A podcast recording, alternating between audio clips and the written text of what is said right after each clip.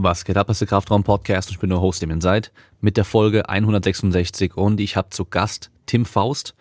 Er ist bei der Bundeswehr, er ist dort Ausbilder für Military Fitness und wir sprechen ähm, einmal generell so ein bisschen über die Bundeswehr, aber dann vor allem auch über die Rolle vom Sport in der Bundeswehr und äh, speziell eben auch einfach Fitnesstraining und dann eben auch dieses Military Fitness, wofür er der Ausbilder ist. Also dann eben die Sachen, die man als Soldat einfach trainieren sollte, wo man, worin man gut sein sollte und was einfach ähm, hinausgeht über dieses typische Fitnessstudio-Training.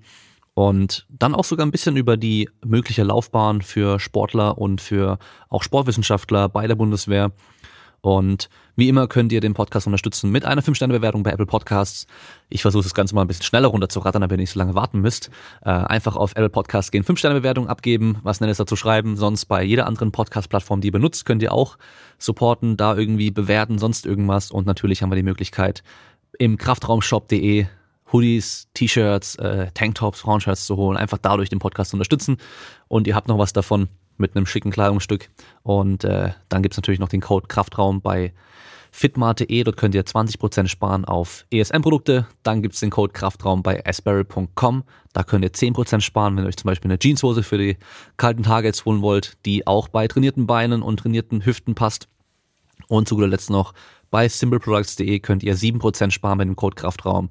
Wenn ihr euch für euer Home Gym einrichten wollt, ich habe jetzt auch erst wieder ein paar Sachen bestellt, weil mein Gym sich ein bisschen verändern wird, einfach um äh, mein Training noch ein bisschen weiter zu verändern, weil ich ja jetzt dann äh, mehr fürs Tricken trainieren werde. Aber das ist dann auch mal Thema für eine andere Folge und damit wünsche ich euch viel Spaß bei der Folge.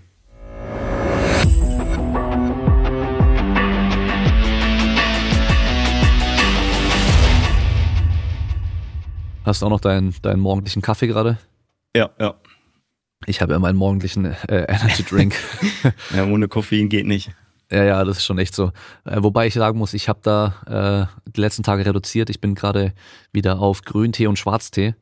Einfach so über den Ei. Tag, um halt ja. die Energy Drinks ein bisschen wegzulassen. Ja. Aber für eine Podcast-Aufnahme, da muss man ja on point sein, weißt du, da, da kann man sich schon Energy Drink gönnen. Und ja. äh, ich gehe mal davon aus, für dich ist die Uhrzeit kein Problem, oder? Nee, nee, überhaupt nicht. Du bist also wahrscheinlich ich, gewohnt, äh, immer relativ früh aufzustehen auch. Ja, ich bin heute Morgen um sechs hoch und dann gleich mit den Hunden raus und ja, das passt. Ja, okay. Wann hast du deine, deine Grundausbildung gemacht? Oh, das war 2006. Ähm, das war ja, in Heide damals, oben Schleswig-Holstein. Hm. Also schon ein bisschen her. Also damals noch mit Zivi auch, oder? Äh, nee, nicht ähm, mit Zivi, sondern eben halt mit, mit Bund. Ja, mit Wehrpflicht, die gab es zu dem Zeitpunkt noch. Äh, ich hätte auch offiziell nicht mehr gemusst, weil ich durch die Feuerwehr früher äh, meinen Pflichtdienst quasi gemacht habe, aber ich wollte unbedingt und dann. Okay. Ja. Also das heißt, du hast dann die, die, die, den Wehrdienst gemacht und hast dann, hast du davor schon gewusst, dass du auch zur Bundeswehr willst oder? Ja, ich habe mich auch gleich für ein paar Jahre verpflichtet, äh, was dann über die Jahre immer länger wurde. Okay. ähm, Einfach, einfach ja. das Interesse da gewesen oder, oder auch so die Karriereaussichten?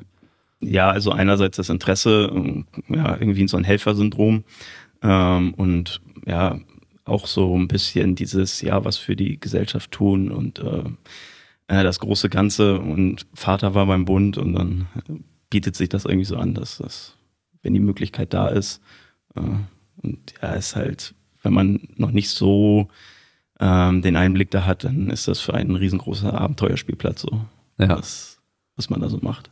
Okay, also war nicht nur, weil du einfach Rambo geschaut hast und gedacht hast, das will nee, ich auch machen. Nee, nee, nee, nee. Aber ich glaube, solche Leute bestehen da ja eh nicht, oder? Äh, gibt's bestimmt auch, aber das ist mittlerweile raus. So, also das, dafür sind diese Aufgaben auch zu komplex geworden, dass man da diesen komplett stumpfen Charakter, gerade in Führungspositionen hat, das äh, funktioniert auf lange Sicht nicht. Das hm. geht einfach nicht. Ja. Ich muss sagen, äh, ich bin, was äh, Bundeswehr und sowas angeht und die ganzen verschiedenen Aufgaben, die ganzen verschiedenen Abteilungen und so weiter, die es da gibt, da habe ich echt einfach keine Ahnung von. Ähm, ja. Auch, auch bei der Polizei, da gibt es auch so viele verschiedene Sachen. Äh, mittlerweile habe ich im Coaching echt einige Polizisten ähm, aus Deutschland, Schweiz, Österreich, also wirklich so alles deutschsprachige und selbst hier in Deutschland, was ich dann von den Leuten dann mitbekomme, also die, die dann vielleicht da schon länger auch sind oder die, die auch die Ausbildung machen, da ist es echt teilweise von Bundesland zu Bundesland stark unterschiedlich, was die an sportlichen Eignungstests dann auch haben und dann auch, dass dann teilweise welche währenddessen sie im Dienst sind, dann weiterhin immer noch irgendwelche Tests machen müssen, manche dann eher weniger und das fand ich schon echt krass, dass es da so Unterschiede auch gibt. Ja, also das ist zum Glück bei der Bundeswehr nicht so. Da ist wirklich alles einheitlich, bis auf natürlich, wenn du spezialisiert reingehst, hat jede Einheit dann nochmal ihre Tests, aber die Testverfahren, die wir einmal im Jahr machen müssen, ähm, die individuellen Grundfertigkeiten, die sind deutschlandweit gleich. Mhm. Das äh, zum Glück. Und äh, jeder muss aber, wenn man zum Bund geht, dann schon die, diese Grundausbildung machen und kann man dann von da aus sich dann äh, spezialisieren, in welche Richtung man gehen möchte. Ja, also das, äh, man geht dann halt zum Karriereberater, sagt so, was man sich halt vorstellt und es wird halt geguckt nach dem Ausbildungsstand, den du hast, ähm, ob da irgendwie Bedarf ist äh, oder halt kein Bedarf in dem Bereich oder es wird dir halt ein Bereich vorgeschlagen. Der, die Bundeswehr ist ja so groß. Wir haben ja vom Gebirgsjäger, der zum Teil auch noch mit Maultieren rumläuft, ähm, bis zum ja, Taucher, alles da. Ne? Also Berufs, wir haben so viele Berufe, die wir abdecken. Ja, vom ganz normalen Klempner quasi bis äh, ja dann spezialisierte Kräfte natürlich äh, Fallschirm-Spezialzug und sonstiges. Also da mhm. ist ja so, so groß. Ja. Ich meine, viele kennen ja mittlerweile wahrscheinlich so wegen Jocko Willink und äh, äh, David Goggins und die ganzen Leute kennen sie mittlerweile so die, die Navy SEALs und, und dann die ja. Marines und die ganzen Sachen, so die ganzen aus den USA. Da kennen wahrscheinlich mehr Leute die Abteilung als hier bei uns die. Und äh, auch diese Navy SEAL Hell Week, die sie da durchstehen müssen, kennt man dann vielleicht auch schon eher, weil man dann irgendwie in Podcasts oder Videos oder YouTube oder sowas damals gesehen hat darüber. Äh, aber ich habe mir vor kurzem ein Video angeschaut von irgendeiner deutschen, ich weiß es nicht, ob es dann das Pendant zu den Navy Seals dann ist, ähm, halt auch so eine mehrere Tage, so ein Test dann auch, den sie halt dann machen müssen, bestehen müssen, was auch echt heftig war. Also das war auch echt richtig krass, was die machen mussten. Ja, also das ist natürlich das, wo man die Leute auch mit ranzieht mit solchen Sachen. Und wir haben äh, das Kommando Spezialkräfte zum Beispiel, die auch ihre Höllenwoche haben.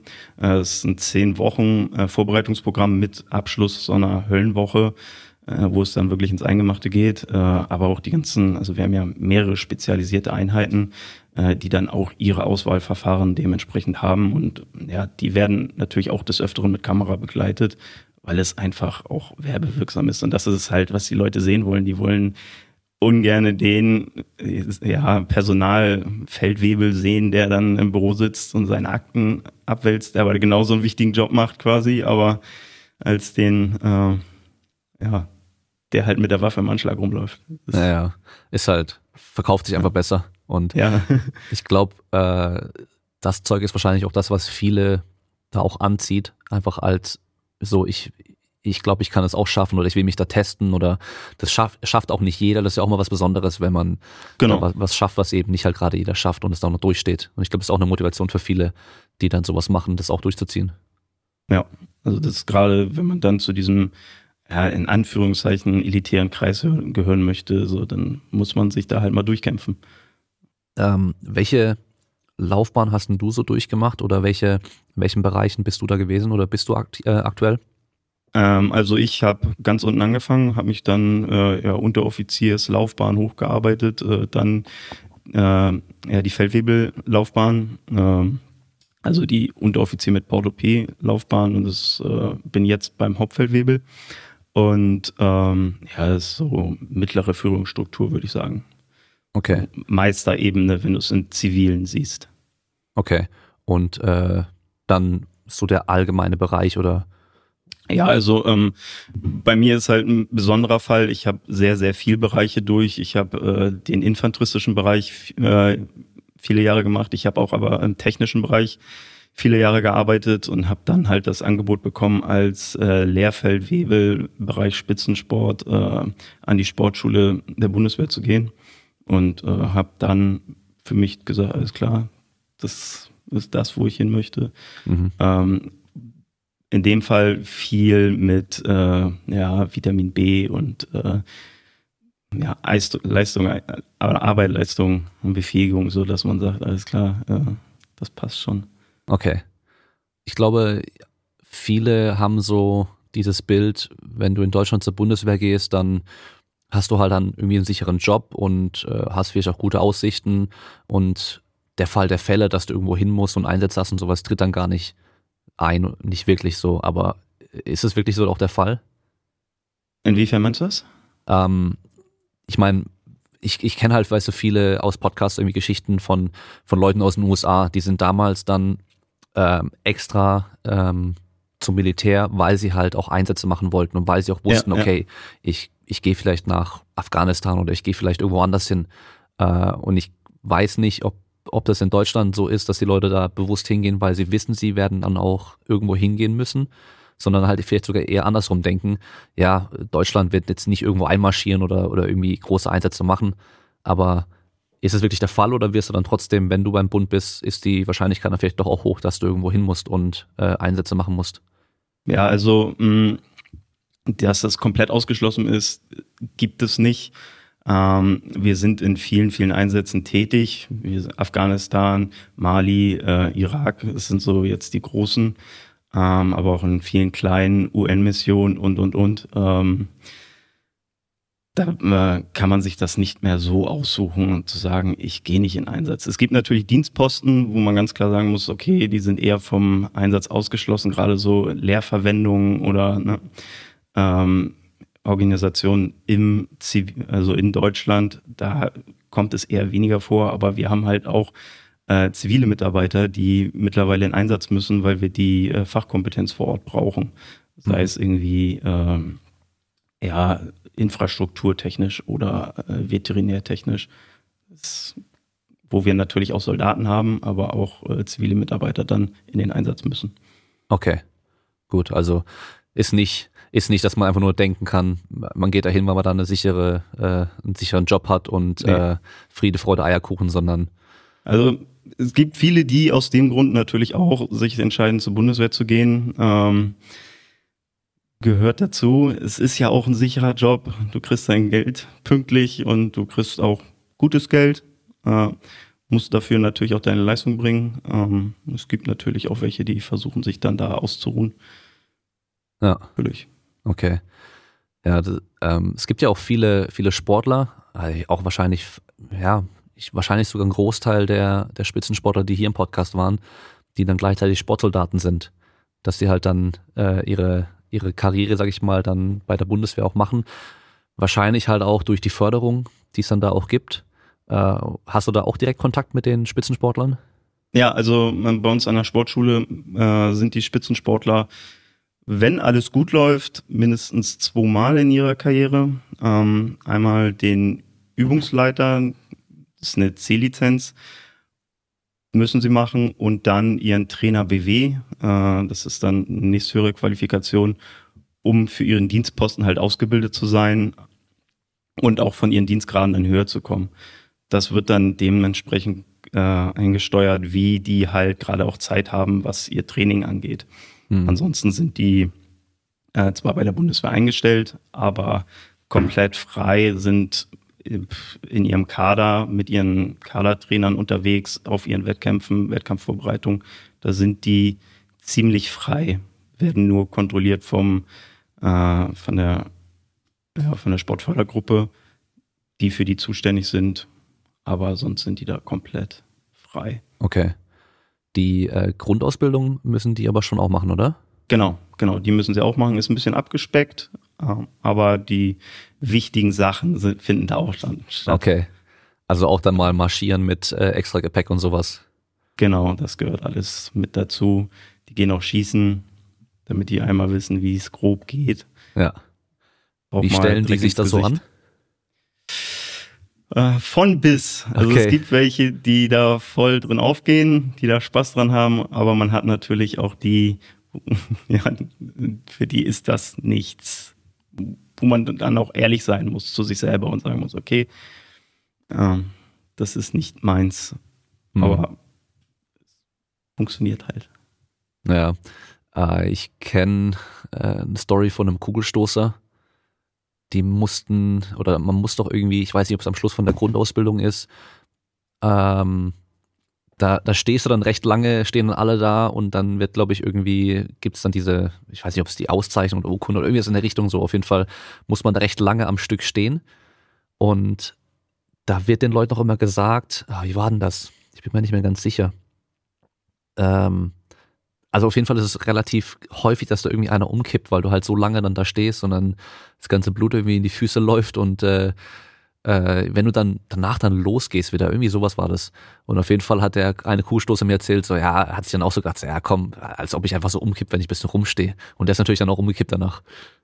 Ja, also du meinst das Gelöbnis am Ende der Grundausbildung? Ähm, Wahrscheinlich. Wo, die, wo du einmal dann klar zum Erkennen gibst, dass du dem Grundgesetz äh, dienst und dem deutschen Volke dienst. Und ja, da stehst du dann schon mal so ein, zwei Stunden und wenn du das nicht gewöhnt bist und äh, was aber auch ja lang gedienten Soldaten passieren kann, wenn du es tagesformabhängig nicht genug getrunken, nicht genug gegessen hast, dann kann dir das auch passieren, dass du dann einfach mal ja, mit dem Gesicht aufklatscht. Ist dann äh, vielleicht auch ein bisschen Aufregung oder noch mit dabei? Ja, ja, gerade bei den jungen Kameraden ist das dann viel Aufregung auch, ja. was dann ja. dazu kommt. Also falls es jemand mal passiert, das hat nichts zu bedeuten. Ich, ich erinnere mich da auch noch an ähm, die Ultimate Fighter, das ist so eine Serie von der UFC, wo sie sowas wie, hm, ja, wie Popstars damals nur halt mit MMA-Kämpfern machen. Und äh, da, da standen am Anfang dann alle in dem Raum und dann kommt dann der Präsident von der UFC reingelaufen und auf einmal kippt halt einer um, einfach vor Aufregung und so. Und es war dann der, der am Schluss die Staffel gewonnen hat. Also es war dann so der krasseste Kämpfer eigentlich dann darin, aber den hat zum Anfang halt umgehauen so. Ja, gerade das Gelöbnis ist halt auch sehr, sehr äh, ja, emotional, würde ich es jetzt, ja doch, das ist schon ein wichtiger Moment für einen jungen Soldaten oder eine junge Soldatin, weil die Familie ist dann da, guckt sich die Kaserne an, guckt sich an, wie der Sohn oder die Tochter das erste Mal in Uniform gerade im schicken äh, Anzug rumläuft und das ist dann schon, ja, ja, ist dann schon verständlich. Dann ähm, lass uns mal von äh, hier aus zum, zum eigentlichen Thema kommen. Und zwar ja. der militärischen Fitness. Ich glaube, da musst du noch kurz was äh, vorher noch sagen, oder? Genau, und zwar alles, was ich sage, äh, was wir hier diskutieren, besprechen, ist meine persönliche Meinung und nicht die offizielle Meinung der Bundeswehr. Genau, ja, das ist ja auch immer wichtig. Ähm, das ist, ich meine, das ist auch äh, generell äh, wichtig, weil manchmal hast du irgendwelche Organisationen oder oder oder auch Sportteams, weißt du, hast du irgendwelche Vereine, hast Teams und so und dann ein Spieler baut dann da Scheiße und äh, oder redet irgendwie was Blödes und dann auf einmal ist dann die ganze Mannschaft dann äh, unter Beschuss, weißt du? Das muss er dann muss er dann nicht sein. Also ja, es ist im Endeffekt einfach nur ein Gespräch zwischen zwei Leuten und der eine, das ist halt zufälligerweise sein Job und er erzählt ein bisschen, was er darüber denkt und nicht, was die Bundeswehr darüber denkt. Genau. Genau, so sieht das aus. So, dann, ähm, du hast ja vorhin schon gesagt, dass du äh, in verschiedenen Bereichen schon tätig warst und dann eben am Schluss dann zum, zu dem Sportbereich dann gekommen bist. Äh, wie lange bist du dann schon in dem Bereich tätig? Ja, also in dem Bereich selber bin ich schon jetzt nur fünf Jahre tätig und jetzt seit fast einem Jahr an der Sportschule der Bundeswehr. Okay. Und äh, an der Sportschule der Bundeswehr heißt, du bist dann dort Ausbilder? Ich bin dort Ausbilder, Lehrfeldwebel, Stationsausbilder für alle Lehrgänge, die dort angeboten werden ähm, und Fachbereich, also der Schwerpunkt bei mir liegt aber in der funktionellen Fitness und der militärischen Fitness. Okay. Ähm, dann gehe ich auch mal davon aus, dass du vorher wahrscheinlich selber auch die ganze Ausbildung wie durchlaufen hast äh, und dann auch Spezielles gelernt hast, oder? Genau. Also ich habe wie jeder, der in dem Sportbereich tätig ist, mit dem Übungsleiter angefangen. Das ist der Basislehrgang in der Bundeswehr, um überhaupt Sport ausbilden zu dürfen in den Einheiten und dann weiterführende Fachsportleiterlehrgänge gemacht. Mhm. Okay. Und was ähm, was heißt es denn genau, äh, der, der Spitzen, also der, der militärische Fitnessbereich oder, oder bei der Sportschule? Was, was bedeutet das genau? Also heißt es, da gehen die ganzen Soldaten einfach hin und werden dann dort trainiert, dass sie fitter sind? Oder ist es dann speziell äh, für die Sportsoldaten oder was genau beinhaltet das alles? Also wir haben einmal natürlich die Spitzensportler, die zu uns kommen, um ihre äh, Dienstpostenausbildung quasi zu machen, um im Dienstgrad höher zu kommen. Aber wir haben auch ähm, im Jahr fast 2000 Soldaten da, die die Basisausbildung machen, äh, Übungsleiter C-Lizenz halt auf Bundeswehrebene ähm, und dann noch 1000 Soldaten, die wir im Fachsportleiterbereich ausbilden. Und die Soldaten, die zu uns kommen, sind meist auch schon sportinteressiert und werden von ihrem Vorgesetzten auch vorgeschlagen für den Lehrgang oder halt ja, eigenes Interesse, äh, gehen sie zu ihrem Vorgesetzten und äh, versuchen diesen Lehrgang halt zu bekommen mhm. und ja, sind damit befähigt, äh, in ihren Einheiten Sport ausbilden zu dürfen. Okay, also es ist nicht so, dass da jeder Soldat oder jeder, der da bei der Bundeswehr ist, zu euch kommen muss, damit er da fit ist und da trainieren muss, sondern es ist dann, dass die Leute innerhalb der Einheit, dass da vielleicht dann einer ist, der dann mit den anderen vielleicht Training machen kann. Genau. In der Bundeswehr ist alles mit Vorschriften geregelt und dort ist auch verankert, dass man für so und so viele Soldaten einen Sportübungsleiter hat und dann weiterführend, wenn man mehr Soldaten hat, dann braucht man auch gewisse Fachsportleiter. Oder wenn man bestimmte Sportarten ausbilden will, extra, ähm, haben wir die Fachsportleiter für die bestimmten Bereiche. Zum Beispiel auch für den Bereich Selbstverteidigung gibt's einen Fachsportleiterlehrgang. Mhm. Ähm, wie, wie wichtig ist dann in der, also in der generellen Ausbildung der, der Sportteil? Ist das ein großer Teil? Oder, ja, oder der also, Sport ist, glaube ich, falscher Begriff, sondern eher dann der Fitnessbereich? Ja, also die allgemeine Robustheit, nennen wir es mal so, zu trainieren, ist schon in der Grundausbildung äh, ein sehr, sehr wichtiger Bestandteil. Die Grundausbildung wurde in einigen Bereichen auch schon jetzt umstrukturiert, um den ja, Fitnessbereich sehr viel höher anzugliedern, weil man halt gemerkt hat, die Bevölkerung ist nicht mehr so fit. Ähm, und um das wieder aufzufangen, hat man die Grundausbildung ein bisschen länger gemacht und da die Sportanteile sehr, sehr viel höher gesetzt. Ähm, wir haben da extra Dienstposten für geschaffen. Den Trainer Karl F., der extra dafür da ist, in großen Grundausbildungseinheiten äh, trainingstechnisch zu unterstützen. Mhm, okay. Und der Fitnessbereich bleibt aber, oder die körperliche Fitness bleibt weiterhin dann wichtig, auch wenn man ja eigentlich mittlerweile vieles, äh, ich soll mal sagen, gar nicht mehr so aus reiner, aus reiner Kraft irgendwie machen muss, sondern halt vieles irgendwie durch Technologie einfacher geworden ist. Ja, im Grunde schon. Ähm, Problem ist da wieder, nur weil ich dann am Rechner sitze, entstehen ja an, können ja ganz andere Probleme entstehen. Und äh, wir haben oder wir müssen da halt auch drauf reagieren, dass solche äh, Probleme wie Rücken oder so die gesellschaftlichen Krankheiten oder Verletzungen, die kommen, äh, dass wir da auch gegenwirken und äh, man glaubt gar nicht, gerade so, was die Einsatz, Einsätze angeht, die Belastung, gerade die körperliche, kann da schon sehr, sehr hoch sein. Und wenn man da halt nicht darauf vorbereitet ist, ja, hm. sieht's nicht gut aus. Ja, gut, also ich meine, so wenig Schlaf ist ja immer auch so ein Thema und äh, manchmal hat man halt dann vielleicht auch, wenn man meint, es ist dann auch wenig Schlaf, das heißt, es ist schon mal da, körperliche Belastung nochmal extra, dann darf man auch nicht unterschätzen, wie belastend auch eine hohe kognitive Anstrengung ist. Das heißt, selbst wenn da jetzt irgendwie, ich habe, ich wie gesagt, ich kenne mich mit dem ganzen Kram überhaupt nicht aus, aber was weiß ich, vielleicht hat einer so eine Drohne, die er dann keine Ahnung fliegen muss stundenlang oder oder ist Pilot oder was weiß ich, äh, macht halt irgendwas, was vielleicht rein körperlich gar nicht schwer ist, aber muss es halt extrem lange machen. Das ist natürlich dann auch so eine hohe Belastung für den Körper und äh, das sind natürlich alles Sachen, wo dann äh, generell eine höhere oder eine bessere körperliche Fitness auch äh, dich da wieder leistungsfähiger macht.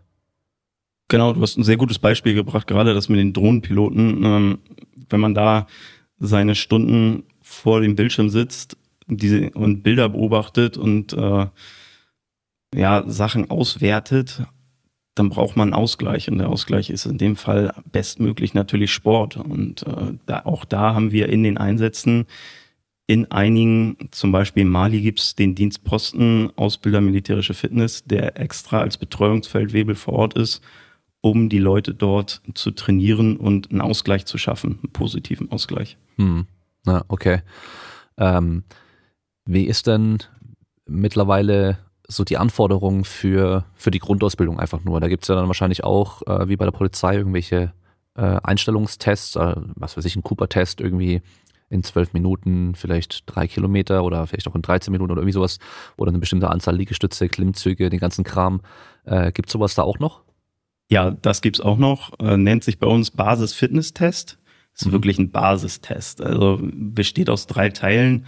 Einmal 11 mal 10 Meter Sprinttest, sollte unter 60 Sekunden liegen.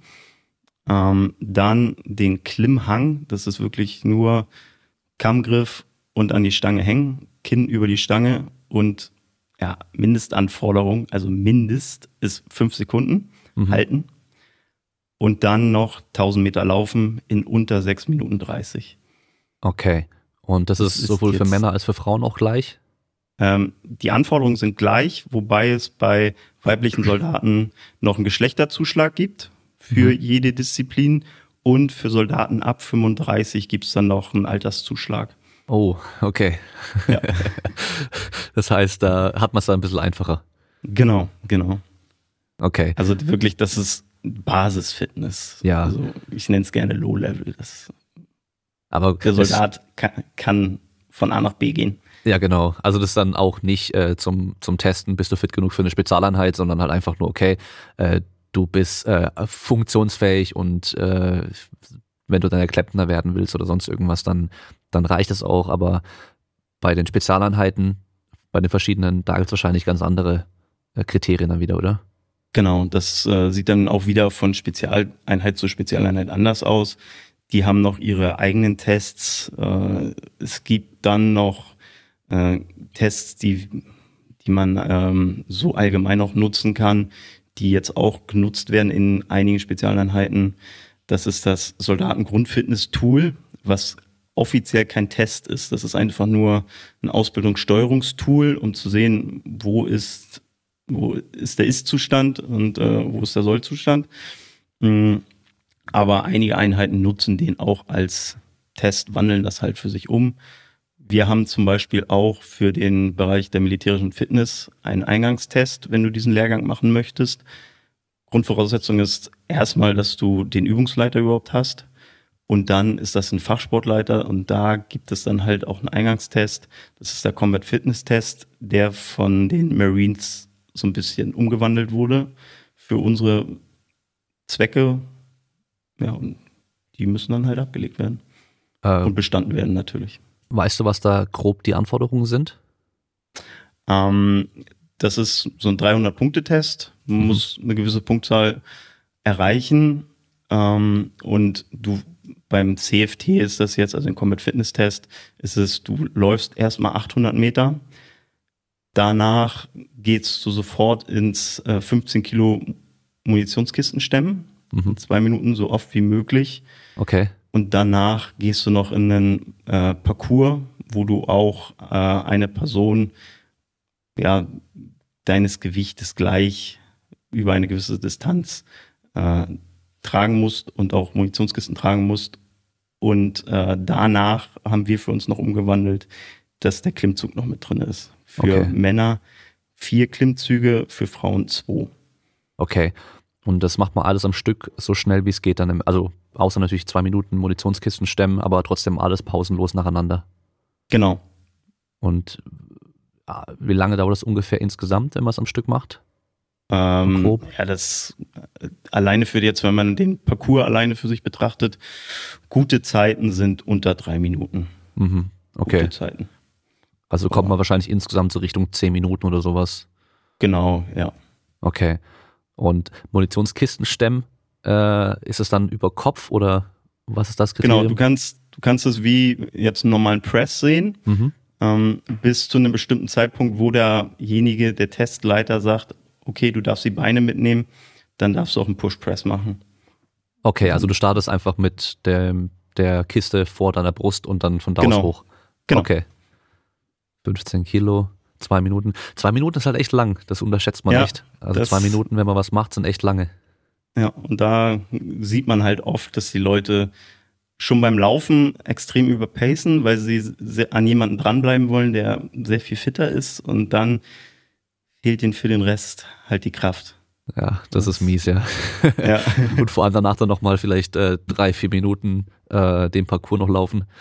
Genau. Das da kann es gut sein, dass du dann schon vorher am Ende bist und dann. Ja. Aber das ist ja eine Sache, die kann man dann auch, äh, kann man die auch relativ gut trainieren? Also kann man diesen ja, Parcours ja, bei euch einfach auch so machen fürs Training? Ähm, so den Test, um es zu üben, bieten wir jetzt an der Schule selber nicht an, aber da kann jede Einheit für sich selber oder gerade auch der Soldat, der sagt, alles klar, ich interessiere mich für diesen Lehrgang, ähm, der kann und sollte sich auf jeden Fall die Mühe machen, sich die ganzen Daten dafür raussuchen und das auf jeden Fall ein, zweimal getestet haben, ob er das auch wirklich so in einem Durchgang schafft. Hm. Und habt ihr da so eine Durchfallquote? Ja, haben wir schon. Also so kannst fast sagen, dass äh, von 25 Leuten, die im, wenn wir kein Corona haben, da sind, ähm, ja, drei nicht, okay. Nicht schaffen. Aber die können dann auch einen Nachtest machen wahrscheinlich. Ja, also die können dann zum nächsten Lehrgang sich wieder anmelden, wenn Platz ist auf den Lehrgang. Der Lehrgang ist Aha. sehr, sehr ausgebucht. Äh, können dann ihre Defizite abarbeiten und dann wiederkommen. Das okay. ist überhaupt kein Problem. Okay.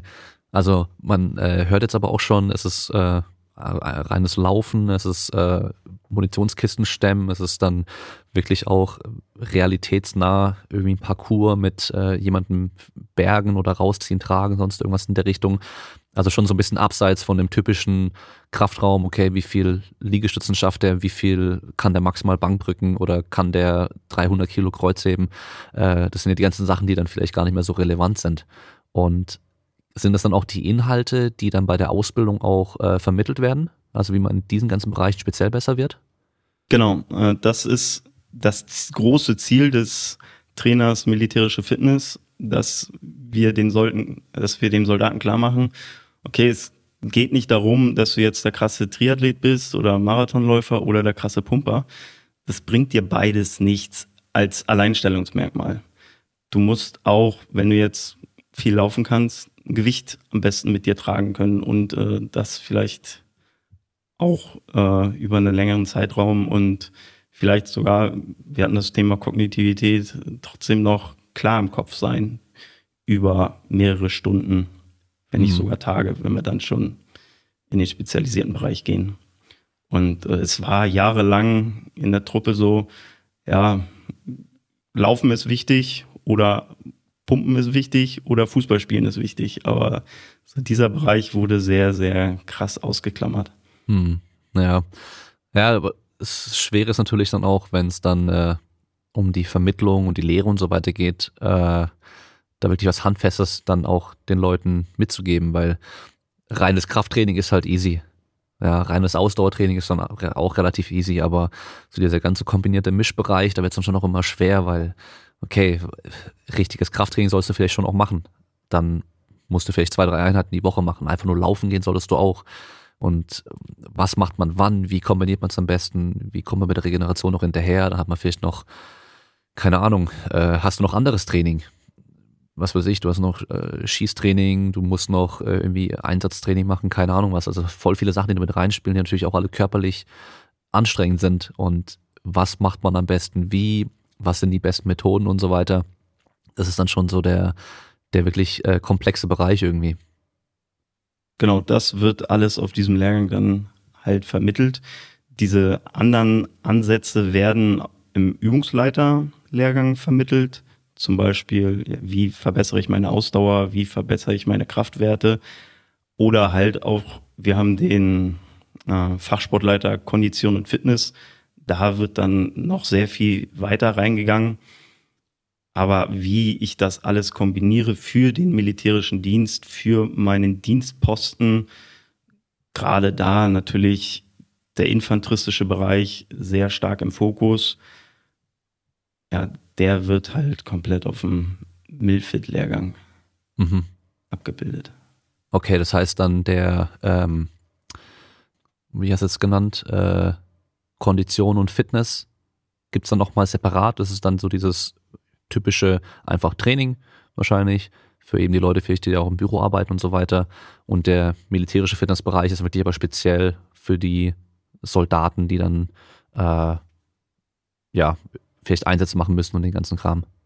Ähm, ja, man kann das für alle Bereiche eigentlich sehen. Also der Kondition- und Fitnesslehrgang ist auch für den Infanteristen sehr, sehr interessant. Ähm, wiederum ist auch der militärische Fitnesslehrgang sehr interessant für den, der im Büro sitzt, weil auch der mal in die Situation kommen kann, dass er ja wirklich militärisch tätig sein muss. Also mhm. es gab Situationen im Einsatz, wo auf einmal der Küchensoldat, sagen wir es mal so, der äh, Verpflegungssoldat mit raus musste, weil ja Manpower gebraucht wurde. Mhm. Und dann muss man auch in der Lage sein, gewisse Dinge zu tun. Das heißt, man muss auch eigentlich immer bereit sein und fit sein. Genau. Gut, weil ich meine, es könnte hart auf hart kommen und äh, morgen auf einmal geht's los und alle müssen, müssen raus und dann der, der halt auf der faulen Haut lag, der hat dann echt ein Problem. Ja. Ist so. Ja. Das heißt, du bist dann selber wahrscheinlich aber auch immer fleißig am Trainieren, oder? Ja, also gerade auf dem Grund, dass wir an der Sportschule die besten Voraussetzungen haben, was das angeht, komme ich schon Mittlerweile habe ich es ein bisschen runtergeschraubt äh, auf meine sechs Einheiten die Woche. Zudem bin ich noch CrossFit-Coach äh, bei CrossFit Aalen und äh, selber ja ein bisschen Coach.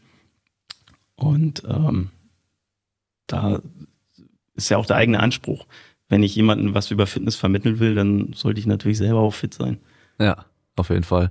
Und halt auch die Sachen, die du dann dem beibringen willst oder musst, dass du die selber halt auch kannst und gut genau. vormachen kannst dann auch. Ja. Genau. Was hast du denn äh, selbst dann früher noch für Sportarten gemacht? Du bist wahrscheinlich auch nicht einfach so zum Militär und hast damit Sport angefangen, sondern vorher schon irgendwelche Sportarten gemacht, oder? Ja, also ich habe jahrelang Judo gemacht, bin dann zum Thai-Boxen gegangen, äh, Muay Thai ein paar Jahre. Äh, dann bin ich irgendwie zum Laufen gekommen, jahrelang ja Halbmarathon, Marathon. Und dann, wie ich für mich die Entscheidung feststand, alles klar, gehst zur Bundeswehr, was musst du machen? Da gab es noch einen anderen Fitnesstest, wo es um Push-ups und äh, Sit-ups ging. Habe ich das bis zum Erbrechen geübt und ähm, dann dadurch, dass ich schon in der Freiwilligen Feuerwehr war und da so dieses funktionelle Training schon so ein bisschen verankert war, ähm, ja, hat sich das dann so hochgesteigert und dass ich jetzt seit oh, fast seit 2013 CrossFit hängen geblieben bin. Und das für mich so die Sportart ist, die mhm. mir für den Dienst und auch für den Alltag extrem hilft. Ja. Hast du da gemerkt, dass dann mit dem Boom von CrossFit äh, sich dann auch das militärische Fitnessbereich und sowas äh, ein bisschen verändert hat? Ja, ja, also die Soldaten sind da extrem drauf abgegangen, gerade die wieder aus den kämpfenden Bereichen, aber auch alle anderen Bereiche, weil es das ist, was viele Soldaten halt auch für sich äh, im Mindset haben, sich auch mal gut äh, zu geben, sich mal kaputt zu machen, wo natürlich auch wieder das Problem ist, dass sich viele kaputt spielen dabei, wenn sie es nicht strukturiert angehen. Aber äh, diese Belastung, die ist ein Soldat in einigen Bereichen einfach schon gewohnt. Hm, ja. Und dieses äh, Unvorhersehbare, Unberechenbare, was ja ein Teil von CrossFit ist, wenn du halt eben nicht weißt, okay, ich gehe heute ins Gym und ich weiß gar nicht, äh, was ansteht an Training, ist natürlich in dem Fall positiv, weil es eigentlich ja auch genau das ist, was man dann oftmals auch hat, was natürlich dann ist ja immer so auch der Kritikpunkt gewesen fürs Athletiktraining, weil halt viele, viele Sportler auch am Anfang halt voll auf CrossFit abgefahren sind und auch Athletiktrainer teilweise, die dann gesagt haben, ja, ich mache das mit meinen Leuten, weil die kriegen da voll die gute Kondition. Aber ist halt dann für einen Sportler, wo du halt genau weißt, was die genauen Anforderungen sind und du auch genau weißt, was der wann und wie und wo und so weiter können muss, halt auch nicht mehr optimal. Aber in dem Fall macht es eigentlich den Eindruck, als wäre das ganz gut und äh, ich glaube ja auch, dass CrossFit äh, relativ früh schon auch ähm, auch in den USA beim Militär dann schon auch irgendwie fest verankert war und auch viele da das CrossFit noch ein bisschen verändert haben, eben für dieses ganze Combat Fit oder wie man es dann auch nennen mag. Genau. Also ein großer Kritikpunkt natürlich, dass jeder sofort damit angefangen hat und ohne jetzt genau auf die Technik zu achten, sich zerstört hat. Aber es ist genau das, was uns im Dienstalltag hilft. Dieses, ich weiß nicht, was da kommt, hohe Belastung, ähm, ja, zeitlich alles ein bisschen unter Stress, gerade unter Stress noch mit dem Kopf da sein. Das ist es, wo es dann nachher im Ernstfall drauf ankommt. Und gerade der Riesentrend aus den USA ist natürlich rübergekommen. Man hat ja einen regen Austausch zwischen den Armeen auch. Und ja, dann kommt das halt. Mhm. Äh, denkst du, es ist wichtig, diese, diesen Zustand äh, öftermals oder regelmäßig zu erreichen, den man dann auch bei so CrossFit-Einheiten am Schluss eben hat, dass man bis ins Limit geht, wo man wirklich dann sich überlegt, so, okay, mache ich jetzt noch weiter oder, oder gebe ich auf? Ähm, denkst du, das ist eine wichtige Qualität auch oder eine wichtige Sache, die man auch regelmäßig trainieren sollte, wenn man eben auch beim Militär ist?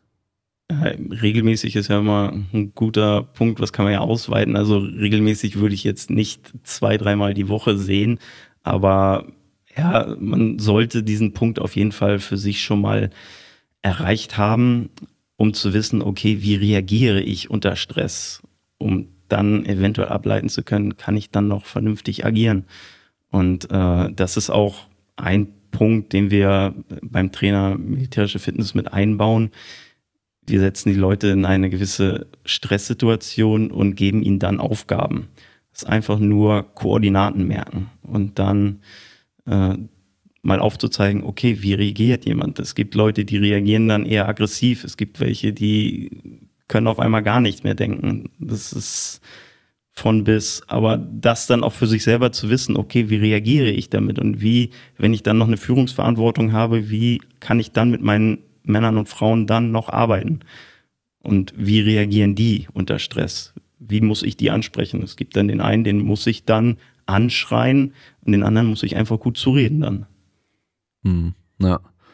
Ähm, hast du selber schon irgendwie so die Erfahrung gemacht in ähm, im Extremzustand vielleicht, dass du dann so gemerkt hast, okay, äh, meine Pumpe ist vielleicht super oder vielleicht äh, Kraft ist noch da, aber ich kann von der Pumpe her nicht mehr. Gab es irgendwie so Momente, wo du so gemerkt hast, so okay, ich hätte da vielleicht ein bisschen anders trainieren sollen? Im Nach, also in der Situation nein, aber im Nachhinein äh, habe ich mir oft gedacht, okay, da wäre Kraft wahrscheinlich noch ein guter, ein guter Hilfsmittel, ein gutes Hilfsmittel bei gewesen. Mhm. Das, ja, okay. definitiv. Und Siehst du irgendwo ähm, so typische Defizite bei den Leuten, die bei euch dann sind auch, die dann vielleicht eben sich für irgendwelche speziellen Tests auch vorbereiten oder sowas, wo du sagst, okay, die meisten können gut laufen, aber denen fehlt vielleicht koordinativ für den Parcours oder die, die Kraftausdauer fehlt oder, oder, oder? Ja, also meistens wirklich Kraftausdauer oder halt ähm, die Verletzungsprophylaxe fehlt komplett, dass die sich wirklich jetzt nicht nur der, der eine reine Crossfitter, der bei uns ist oder sonstiges, sondern auch ja, der Individualsportler, dass der sich ja ganz, ganz komisch bewegt. Okay. Und lass uns mal vielleicht jetzt so ein, so ein Szenario durchspielen. Du hast jetzt jemanden, der ist der typische Läufer. Also der ist sonst bisher immer irgendwie so dreimal die Woche, also regelmäßig laufen gegangen, aber hat vom Krafttraining noch nicht so viel äh, Ahnung oder auch gar keine Erfahrung gab bisher. Und andersrum, so wir haben so den typischen, den, den Pumper, vielleicht sogar richtiger Bodybuilder, der jetzt dann zum Militär kommt, der natürlich dann relativ schlechte Ausdauer hat. Wie unterschiedlich äh, würde das Training bei denen aussehen, wenn du die jetzt dann fit machen solltest, eben für diese militärische Fitness? Also bei uns, zu, wenn die zu uns kommen, dann sind die meistens schon in allen Bereichen einigermaßen gut, weil diese werden ja als Trainer dann ausgebildet. Von daher ist da das gar nicht so krass gegeben. Das ist eher das, was wir den Soldaten dann mitgeben, wie sie mit diesen äh, Probanden im Dienstalltag an, umgehen. Und da geht's dann wirklich, dass ich ja langsam die Sachen aufbaue, um denjenigen daran zu führen, um diese allumfassende Fitness, wenn wir es mal so äh, hinzubekommen. Und da ja, geht es dann wirklich erstmal um die Grundfähigkeiten eines Soldaten. Was muss ein Soldat können? Äh, er muss Hindernisse überwinden können und äh, er muss unter Belastung werfen und schießen können. Er muss äh, ja auch den körperlichen Kampf fähig sein zu überstehen und ziehen und äh, oder heben und tragen von Lasten. Und da fange ich vom ganz klein, von den Basics dann an und steigere das dann. Ich fange auch wirklich dann im Kraftraum oder halt in der Sporthalle damit an und steigere das dann. Und dann wirklich noch komplett in Sportklamotten, ganz entspannt. Und dann fange ich so langsam an, dass ich dann ja die Uniform dazu nehme. Dann fange ich da an, dass ich militärische Gegenstände dazu nehme und, und, und, bis wir dann halt das oberste, wirklich das mit, wo alle denken, das ist jetzt die militärische Fitness, mit dem Baumstamm durch den Matsch kriechen und so. Da, das ist das, wo sie gleich alle hinwollen, aber nein, es fängt ganz, ganz unten in, im Kraftraum an. Hm. Naja, ich, ich glaube, man kann das schon so ein bisschen ähm, Parallelen sehen, auch zu zum Beispiel so einem Mixed Martial Arts Kampfsportler, also gemischte Kampfsportarten, wo wir die äh, Parallele sehen, die, die müssen ja auch im Stand kämpfen, die müssen auf dem Boden kämpfen, die müssen ringen, das heißt, die müssen irgendwo auch stark sein, die müssen einen Gegner mit dem gleichen Körpergewicht und auch relativ viel Kraft dann auch werfen können, tragen können, halten können. Da müssen sie aber auch schnell und explosiv sein für die ganzen Schläge und Kicks. Das heißt, du hast da verschiedene Kraftarten, die du brauchst. Du hast äh, bei der Ausdauer verschiedene Aspekte, die du entwickeln musst, weil du musst dann teilweise, je nachdem, wie gut du bist, vielleicht sogar 25 Minuten lang durchgehend aktiv sein und hast aber halt immer wieder kurzfristig diese, diese schnellen, explosiven Bewegungen, die du vielleicht für ein paar Sekunden am Stück machst. Das heißt, da volle Power wieder. Und da ist ja auch oftmals das Problem, dass viele halt immer nur diese, diese ähm, wettkampfnahen Belastungen halt trainieren aber halt gar nicht mehr in der Grundlage arbeiten. Also die geben halt immer dann so ultra hart Vollgas, so teilweise auch wie so ein CrossFit-Workout. Das heißt, du machst irgendwelche Intervallgeschichten jedes, jedes Mal, super spezifisch auch von der Ausdauer her. Aber da dich irgendwann weiterzuentwickeln, wird halt auch immer schwer. Das heißt, wenn du auch bei dir dann mit einem, mit einem, vielleicht mit einem Läufer gleich in den Schlamm gehst, mit dem Baumstamm und der muss da dann durch, ob der dann überhaupt schon mal einen qualitativ hochwertigen Trainingsreiz setzen kann, ist ja die Frage, weil der halt überhaupt gar nicht vorbereitet ist. Und da macht dann auf jeden Fall auch Sinn. Deswegen sollte auch der Kampfsportler einfach mal laufen gehen oder einfach mal im Kraftraum ganz easy typische Kraftübungen machen, weil es halt viel, viel einfacher die Grundlagen auch aufbaut und dann kann man am Schluss immer halt spezifisch dann on top diese speziellen Sachen auch trainieren. Und da scheint es ja bei euch dann eigentlich auch nicht anders zu sein. Genau, also du kannst es wie normales Athletiktraining halt sehen. Wir haben unsere Voraussetzungen, die wir erfüllen müssen. Ähm, gerade als normaler Soldat und dann natürlich auf unserem Dienstposten nochmal speziell. Und speziell für diesen Dienstposten muss derjenige dann halt trainiert werden. Das heißt halt auch, dass der, der im Büro sitzt, seinen Rücken auch stärkt und auch seine Fitness äh, verbessert, um halt ja seinen Alltag beschwerdefrei gestalten zu können. Hm. Habt ihr irgendwelche so Kraftstandards, weil ich glaube, ich habe es von dem äh, US-Militär ähm, auch schon gesehen gehabt. Ähm, klar, die haben ja diesen, glaube ich, auch diesen 90, 60 Sekunden Liegestütztest, äh, glaube ich, mal drin gehabt und diesen Curl-Up oder halt Sit-Up-Test dann. Ähm, habt ihr irgendwie, ja, oder hast du vielleicht äh, so Kraftstandards, wo du sagst, okay, es wäre schon gut, wenn, wenn jemand eineinhalbfaches Körpergewicht Kreuzheben kann mindestens und sein Körpergewicht Kniebeugen kann nochmal extra oder sowas in der Richtung? Ja, also wir, also die Bundeswehr selber hat sowas nicht. Wir haben unsere individuellen Grundfertigkeiten, die wir einmal im Jahr abrufen müssen.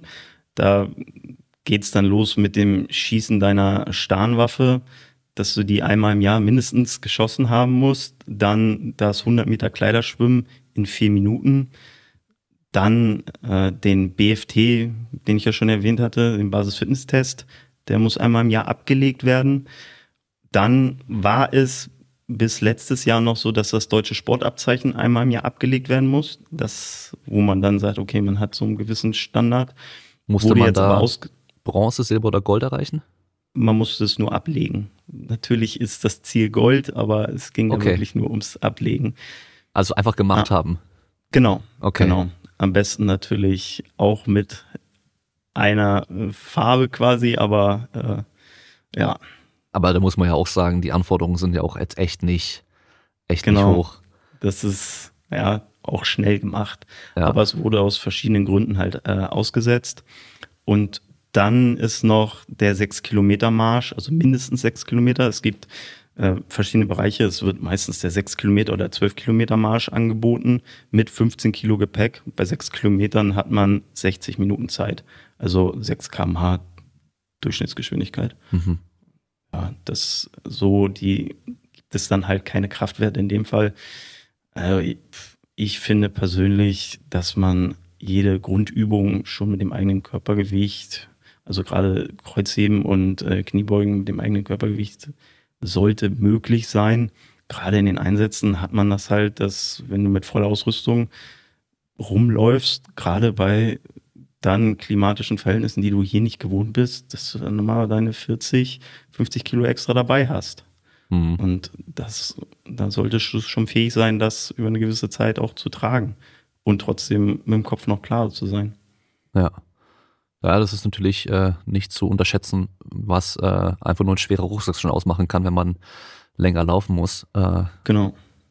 nicht mal nur das rein, dass es schwer ist, sondern auch einfach unangenehm irgendwann. Ja. Es, äh, wir haben ja die Ausrüstung auch vorgegeben, die getragen werden muss. Die hat sich über die Jahre schon verbessert, muss man sagen.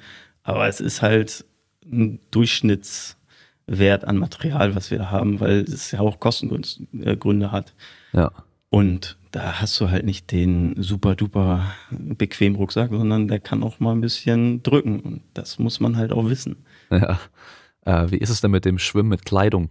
Das ist ja auch so ein Ding. Ähm, ich habe als Kind äh, war ich, glaube ich, lass mich überlegen, ich habe Goldabzeichen gemacht äh, und dann war ich, glaube ich, sogar beim Rettungsschwimmer dran. Und ich glaube, da muss man auch schon mit Klamotten irgendwie reinspringen und dann irgendwie schwimmen. Und das ist echt heftig. Also das ist schon viel, viel krasser, als man denkt, wenn man das noch nie gemacht hat, mit Klamotten ins Wasser mal springen. Vor allem mit richtigen Schuhen noch und so weiter. Oder bei euch sind es ja dann auch Stiefel. Dass man erstmal dann schlechter vom Fleck kommt und dann Ja, halt also das Schwimmen, schwer wird. Ähm, ja, also das Schwimmen ist ohne Stiefel, zum Glück. Es ist Ah, okay. wirklich nur äh, Badeklamotten, dann Feldhose, Feldjacke. Mhm. Und ähm, ja, das ist schon ein extremer Unterschied. Also jetzt diese 100 Meter, ja, äh, das ist, geht fix. Ähm, aber es ist halt eine ganz andere Belastung, gerade diese Bremswirkung quasi. Ähm, und wenn man dann zu enge Klamotten hat, dann reißt man sich auch gut den Latz so ein bisschen auf, wenn man gerade Okay. groß Schwimmen macht. Das ist, ja, bei 100 Metern ist das ist schnell gemacht, also vier Minuten maximal so. Ja, also ich habe auch schon Leute erlebt, die, die länger gebraucht haben, aber äh, das ist eigentlich jetzt nicht so Ja. das Hindernis. Äh, wie trainiert man dafür? Kann man dann nur bei euch trainieren? Weil ich glaube, im, äh, im öffentlichen Hallenbad, wenn du da einfach mit Klamotten reinrennst und ins Wasser springst, kriegst du, glaube ich, Ärger. Ah, also nee, einige Standorte haben auch ihre Schwimmhallen. Ähm, dann kannst du da halt trainieren dafür, aber wir haben auch an einigen Standorten Rahmenvereinbarungen halt mit dem örtlichen Schwimmbad, dass wir sagen, alles klar, Soldaten, äh, da zahlt dann der Standort für, die dürfen dann zu bestimmten Zeiten kommen und schwimmen und dann, wenn du einen sauberen Feldanzug an hast, dann darfst du damit auch rein. Also das sind dann die äh, Schwimmhallen auch gewohnt Okay. die Ja. wo ein Standort in der Nähe ist. Und dann am besten mit den nassen Klamotten raus und dann gleich deinen Lauf machen oder marschieren. Ja, das ist halt wieder was, wo man dann vorsichtig sein sollte. Ja. Gerade, gerade Bild in der Öffentlichkeit und Ja, ja, okay, klar. Ja, ja.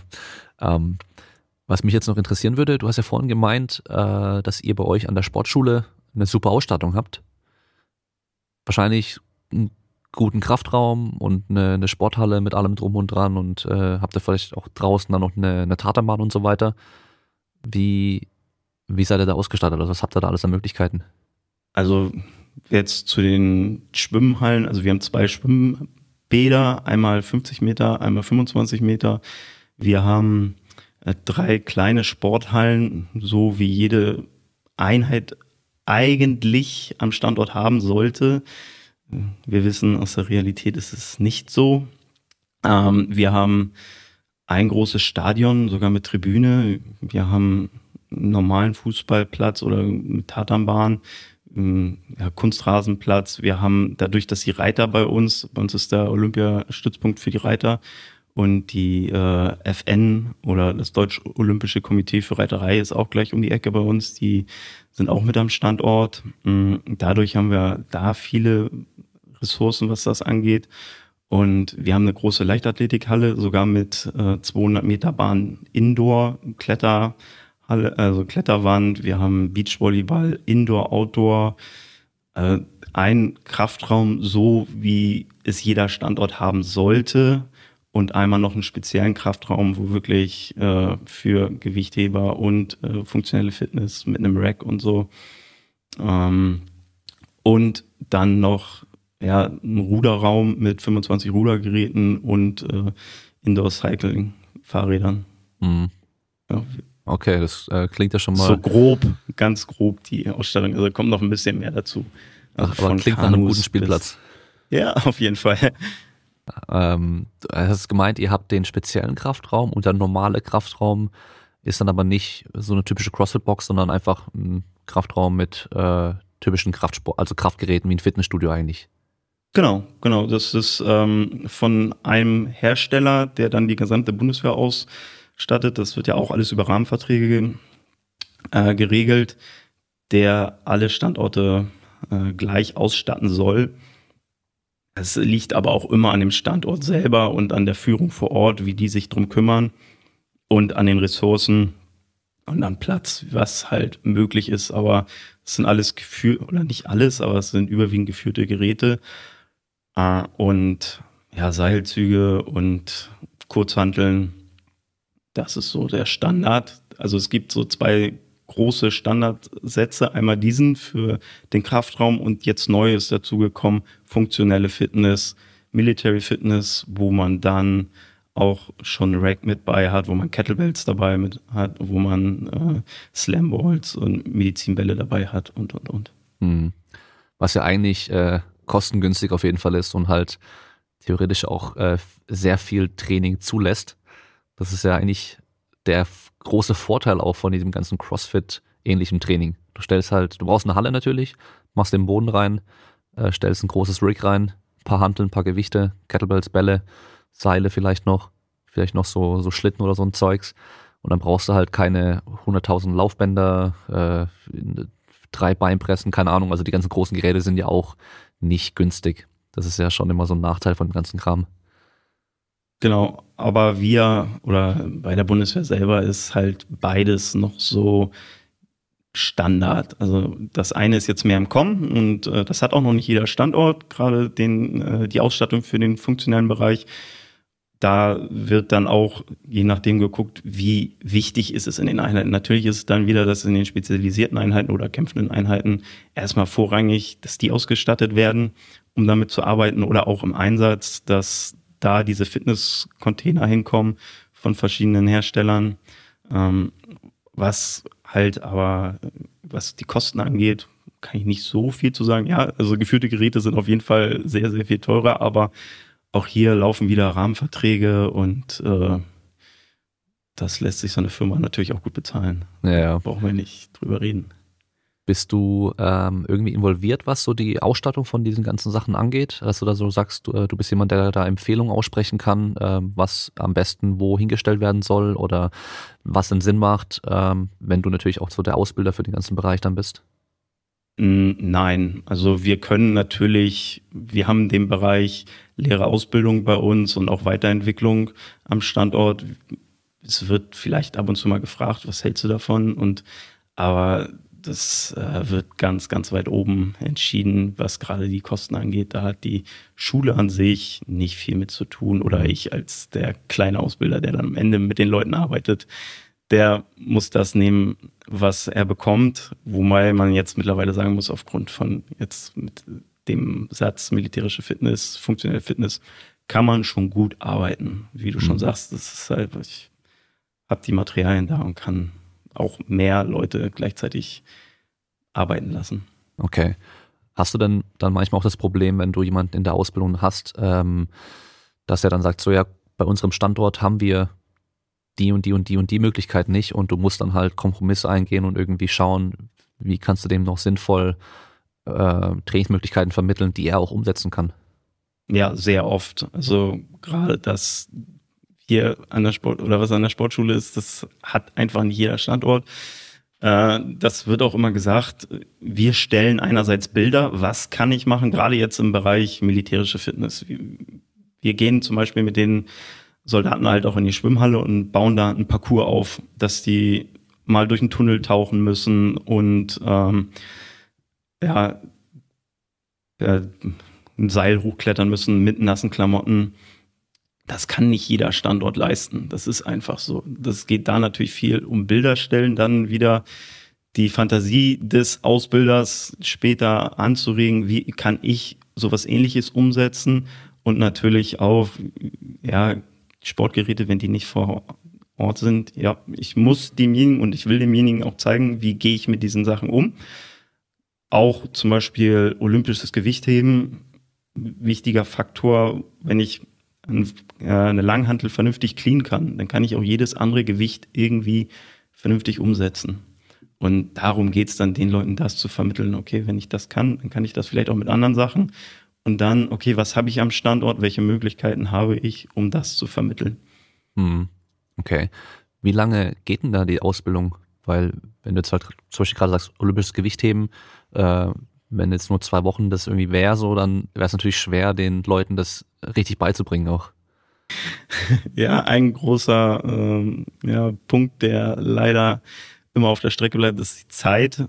Wir hätten die Leute gerne sehr, sehr viel länger da und die Leute würden auch viel länger gerne bleiben. Ähm, der Übungsleiter geht drei Wochen und dann der Ausbilder militärische Fitness geht auch drei Wochen. Mhm. Das ist gerade, wie du schon sagst, jetzt olympisches Gewichtheben, ja, es ist Bilder stellen, einmal kurz zeigen, okay, wie kann ich es machen? Und dann liegt es aber auch an dem Soldaten selber, okay, interessiere ich mich dafür, dann arbeite ich mich weiter rein. Oder aber, ja, okay, ist nichts für mich, ist nichts für meine Soldaten. Äh, ich konzentriere mich doch lieber mehr auf Fußball. Das ist dann dem Soldaten, ja, muss er dann sehen, wie er damit umgeht. Okay. Aber ich glaube, das ist schon gesagt, die meisten, die zu euch kommen, die sind eh schon fit und äh, die haben schon eine Grundausbildung irgendwie, die haben eine Grundvoraussetzung schon und äh, viele werden ja wahrscheinlich auch schon Erfahrung haben, was dann das ganze Zeug angeht, oder? Genau. Ähm, das ist auch ein Punkt, wo wir, wir sind ja quasi auf der Insel der Glückseligkeit. Wir haben Sport jeden Tag. Wir leben quasi in so einer gewissen Sportballase, was, was ja auch schön ist, aber dadurch sehen wir nicht unbedingt, was äh, an anderen Standorten los ist. Und es gibt halt auch Einheiten, wo kein Sport stattfindet. Auch der Sport, wie gesagt, ist alles über eine Vorschrift geregelt. Und dort steht drinne, dass äh, ja die Sportausbildung soll planmäßig und regelmäßig mindestens vier Unterrichtseinheiten a 45 Minuten pro Woche beinhalten. Ja, aber es findet einfach nicht an allen Standorten so statt. Weil wenn der Vorgesetzte nicht gerade der sportlichste ist oder sich dafür nicht interessiert, dann ähm, wird er das auf seine Soldaten auch nicht runterbrechen. Oder die auch die Möglichkeit ist manchmal nicht da, weil der Arbeitsauftrag äh, das nicht ja, abdeckt, also keine Möglichkeit ist. Wenn du den ganzen Tag in einer Schulverwendung bist, im, Aus im Unterricht stehst, dann ähm, schaffst du das in deiner Dienstzeit nicht mehr, den Sport zu machen. Hm, okay. Ja, das ist halt immer ähm, so das Optimum ist immer schön und gut, aber die Realität sieht oftmals anders aus. Ja. Äh, wie halt eben mit dem, ich klar, ich kann dem jetzt beibringen, mit dem geilsten Equipment die, das krasseste Training zu machen, aber wenn der halt dann ein paar Kästen in der Sporthalle hat, eine Bank und äh, irgendwie ein paar Medizinbälle, dann muss ich halt gucken, was, was sind die Möglichkeiten, was geben die her und wie kann ich da noch so gut wie es geht dann was machen. Genau. Ja, das ist immer das Problem so. Äh, du hast jetzt auch gemeint, dass ähm, ihr auch für die Weiterentwicklung von dem militärischen Fitnessbereich auch zuständig seid. Wird da auch wirklich Forschung betrieben? Also wir haben äh, an der Schule halt den, den Bereich Weiterentwicklung, aber so die Forschung selber wird, dem wird zugearbeitet, ja. Ähm, aber wir haben da noch ganz andere Bereiche oder Abteilungen, die das äh, ähm, eher machen, weil wir haben zum Beispiel bei uns auch das Institut für Präventionsmedizin, die sind in Rheinland-Pfalz angesiedelt, die äh, wirklich Gesundheits- und Leistungsförderung betreiben und äh, ja, dann die Universität der Bundeswehr in München, die das Department für Sportwissenschaft haben, weil dort werden ja auch die Sportwissenschaftler der Bundeswehr äh, belehrt, also die studieren dort. Mm, da wird eher die Forschung betrieben in den Bereichen. Mhm. Aber bei uns oder zur Sportschule kommen eher dann die Testverfahren, um zu gucken, okay, das, was wir uns ausgedacht haben, das setzen wir jetzt mal um. Zum Beispiel hat dieses Institut für Präventionsmedizin den, äh, dieses Soldatengrundfitness-Tool erarbeitet und ja, wurde bei uns dann getestet, unter anderem getestet. Natürlich auch in der regulären Truppe getestet, aber äh, bei uns dann halt auch getestet und wir haben dann den Lehrauftrag dafür bekommen. Hm. Okay. Ähm, wie geht's bei dir denn weiter? Du bist da jetzt der äh, als Ausbilder. Gibt es da noch Möglichkeiten, irgendwie in dem Bereich noch weiter auch aufzusteigen und äh, noch weiter Karriere zu machen? So, ich könnte vielleicht noch versuchen, Offizier zu werden. Das ist natürlich auch wieder Leistung, Eignung, Befähigung und Anträge stellen. Und wenn dann Dienstposten frei ist, könnte ich noch Offizier werden und dann wäre es natürlich mein äh, Bestreben, auch in dem Bereich Sport zu bleiben aber meine reguläre Dienstzeit geht bis äh, maximal 2024 noch. Und danach habe ich durch die Berufsförderungsmöglichkeiten der Bundeswehr die Möglichkeit noch zu studieren. Ich studiere zurzeit ähm, Sport, äh, also äh, Sportpsychologie nebenbei und ja, möchte eher dann in dem Bereich, natürlich im Coaching-Bereich immer noch bleiben, gerade im CrossFit-Bereich. Mal gucken, was sich da entwickelt. Also das heißt, ähm, nach 2024 bist du dann nicht mehr bei der Bundeswehr. Genau, wenn ich nicht noch zum Berufssoldaten übernommen werde, weil ich bin kein Berufssoldat. Das ist auch wieder alles über äh, ja, Leistung, Eignung, Befähigung und wenn man halt äh, lange an einem Standort ist, sind die Chancen einfach besser und wenn der Dienstposten halt äh, das auch hergibt. Ich bin sehr oft versetzt worden, dadurch ja, sind die Beurteilungen von anderen, die länger am Standort sind, halt besser als meine gewesen. Ist einfach so. Und jetzt auf meinem aktuellen Dienstposten ist es allgemein schwer, nicht unmöglich, aber schwer, Berufssoldat zu werden, weil ich bin offiziell auf einem Dienstposten für Spitzensportler. Und ich werde beurteilungstechnisch mit äh, den Spitzensportlern natürlich verglichen.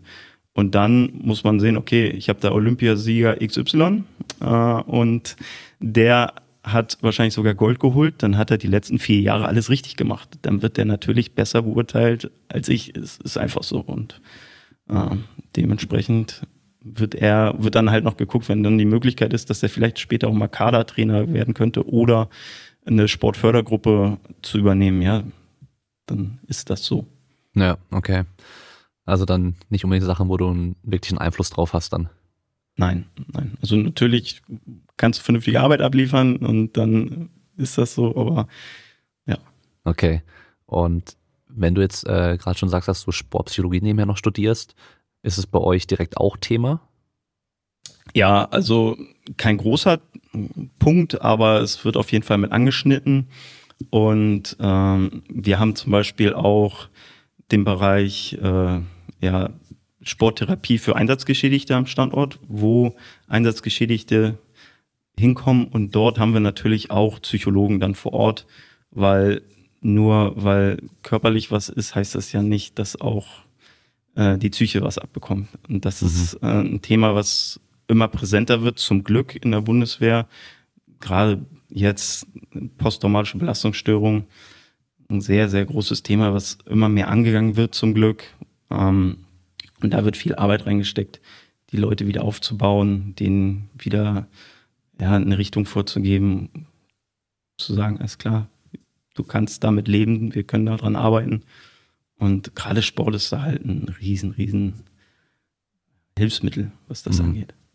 Naja, ja, das ist ein Thema, was ich irgendwie im englischsprachigen Bereich aus den USA natürlich dann äh, irgendwie relativ oft dann sehe, höre oder mir begegnet, sage ich mal. Ähm, vielleicht liegt es an den Podcasts, die ich höre. Ich höre natürlich nur, also habe ich ja schon gesagt, nur englische Podcasts meistens und äh, da sind halt dann auch, ja, Jocko Willink und Co. Dann hast du halt dann da auch immer wieder äh, Veteranen und sowas auch mit dabei. Und da ist es dann relativ oft Thema. Aber hier im deutschsprachigen Raum, vielleicht liegt es an meiner Blase, dass ich das irgendwie nie mitbekommen habe, aber da, wie gesagt, nie Großes davon gehört oder mitbekommen. Ja, schon keine Ahnung, ob das irgendwie erst noch alles kommt, wie du es gesagt hast, oder ob das einfach vielleicht auch weniger Thema ist hier. Ja, also es ist wie halt auch im Zivilen das Thema Psycholo äh, ja, psychologische Gesundheit oder ne, wenn es da irgendwelche Probleme wird halt gerne mal verschwiegen auch von demjenigen selber oder derjenige weiß noch nicht mal, dass es da ein Problem gibt, eventuell. Und jetzt hat man aber durch die verschiedenen Möglichkeiten, wir haben an den Standorten selber Peers oder halt äh, Lotsen, die sich genau um diese Fälle kümmern und äh, das wird immer mehr. Ähm, ja, Truppenpsychologen haben wir, die sich ja bereithalten für solche Fälle und da auch Präventionsarbeit extrem leisten, dass es halt nicht zu diesen Fällen kommt und halt vorher die Leute schon mal, es muss ja jetzt nicht der Extremfall allgemein sein, aber es kann ja auch das Thema Burnout ganz, ganz extrem sein. Das, ja. Mhm. Ja, klar, Burnout, wenn du natürlich dann äh, so viel Arbeit dann teilweise hast und dann äh, vieles auch, also je nachdem, wo du bist, wahrscheinlich dann halt äh, eigentlich nicht ähm, so, dass es langfristig gesund ist, vielleicht auch, also körperlich und äh, mental auch, kann natürlich dann auch immer ein Problem sein. Äh, was mir da jetzt gerade einfällt, was hältst du von, äh, weil ich jetzt vorhin Jocko Willink gesagt habe zum Beispiel, von diesen ganzen äh, Leuten aus dem Militär, also ich ich weiß nicht, ob es das in Deutschland auch gibt, aber in den USA natürlich äh, gang und gäbe mittlerweile, die dann danach ins Erfolgscoaching und keine Ahnung was und sowas reingehen ähm, und dann halt mit ihren mit ihrer militärischen Erfahrung im zivilen Bereich versuchen Leute irgendwie weiterzubringen. Äh, denkst du, dass das passt oder ist es einfach sind es zwei unterschiedliche Welten und deswegen macht es eigentlich wenig Sinn? Ähm, ich finde es jetzt nicht komplett verwerflich, um Gottes Willen, weil ne, das sind Fähigkeiten, die man sich angeeignet hat. Das ist genauso wie äh, ich natürlich auch zivil in der CrossFit-Box halt arbeite. Das ist ja Fähigkeiten, die ich beim Bund gelernt habe, die äh, gebe ich so weiter. Mm, und wenn es demjenigen hilft, der, der die, das, diese Leistung in Anspruch nimmt, ja, es, es ist in Ordnung. Ähm, man muss dann immer gucken, ist es, bringt es dann auch wirklich was? Das ist, zum Teil sind es verschiedene Welten, aber zum Teil kann man diesen, dieses, diesen Trendbegriff Mindset, den man im Militärischen sich aneignet, kann man, diesen Schwung kann man gut mitnehmen. Vielleicht, äh, ja, um dann besser in seinem Job zu werden.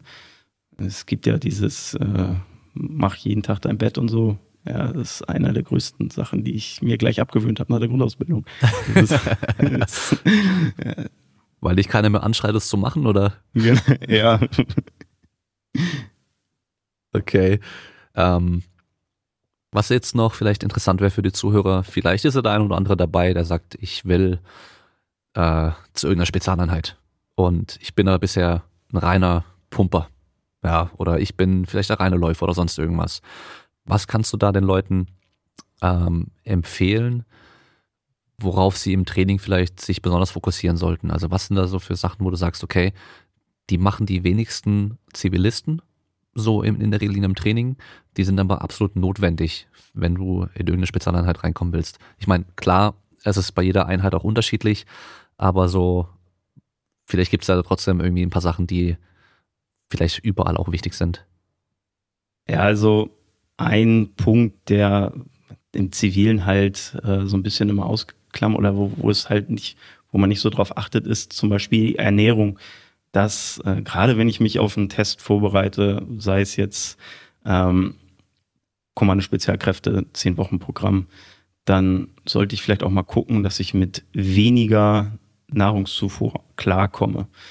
Äh, wobei ich sagen muss, eine speziell, also natürlich sollte man schon fit sein, man sollte läuferisch sowie krafttechnisch schon ein bisschen gut dastehen, wenn man sagt, man möchte zu diesen Einheiten. Aber die Einheiten selber haben mittlerweile auch auf den Fitnessstand äh, der Bevölkerung reagiert und haben aufgrund dessen zum Beispiel dieses Zehn-Wochen-Programm entwickelt, dass man sagt, okay, der, derjenige sollte schon fit sein, aber kommt erstmal zehn Wochen zu uns, wird trainiert, wird auch schon an die Belastungsgrenzen rangeführt, um dann am Ende diese Höllenwoche dann äh, zu meistern, zu überstehen. Womit man sich vielleicht vorbereiten könnte, ist wirklich das Marschieren, auch längere Strecken mit Gewicht. Das sollte man vielleicht vorher mal probiert haben wo es nicht jetzt um das reine Laufen geht, sondern marschieren und äh, dann auch mal über die 30 Kilometer vielleicht mal rüber. Mhm. Dann auch vielleicht ein bisschen in den Bergen noch, dass man eben halt nicht nur schön im Park spazieren geht.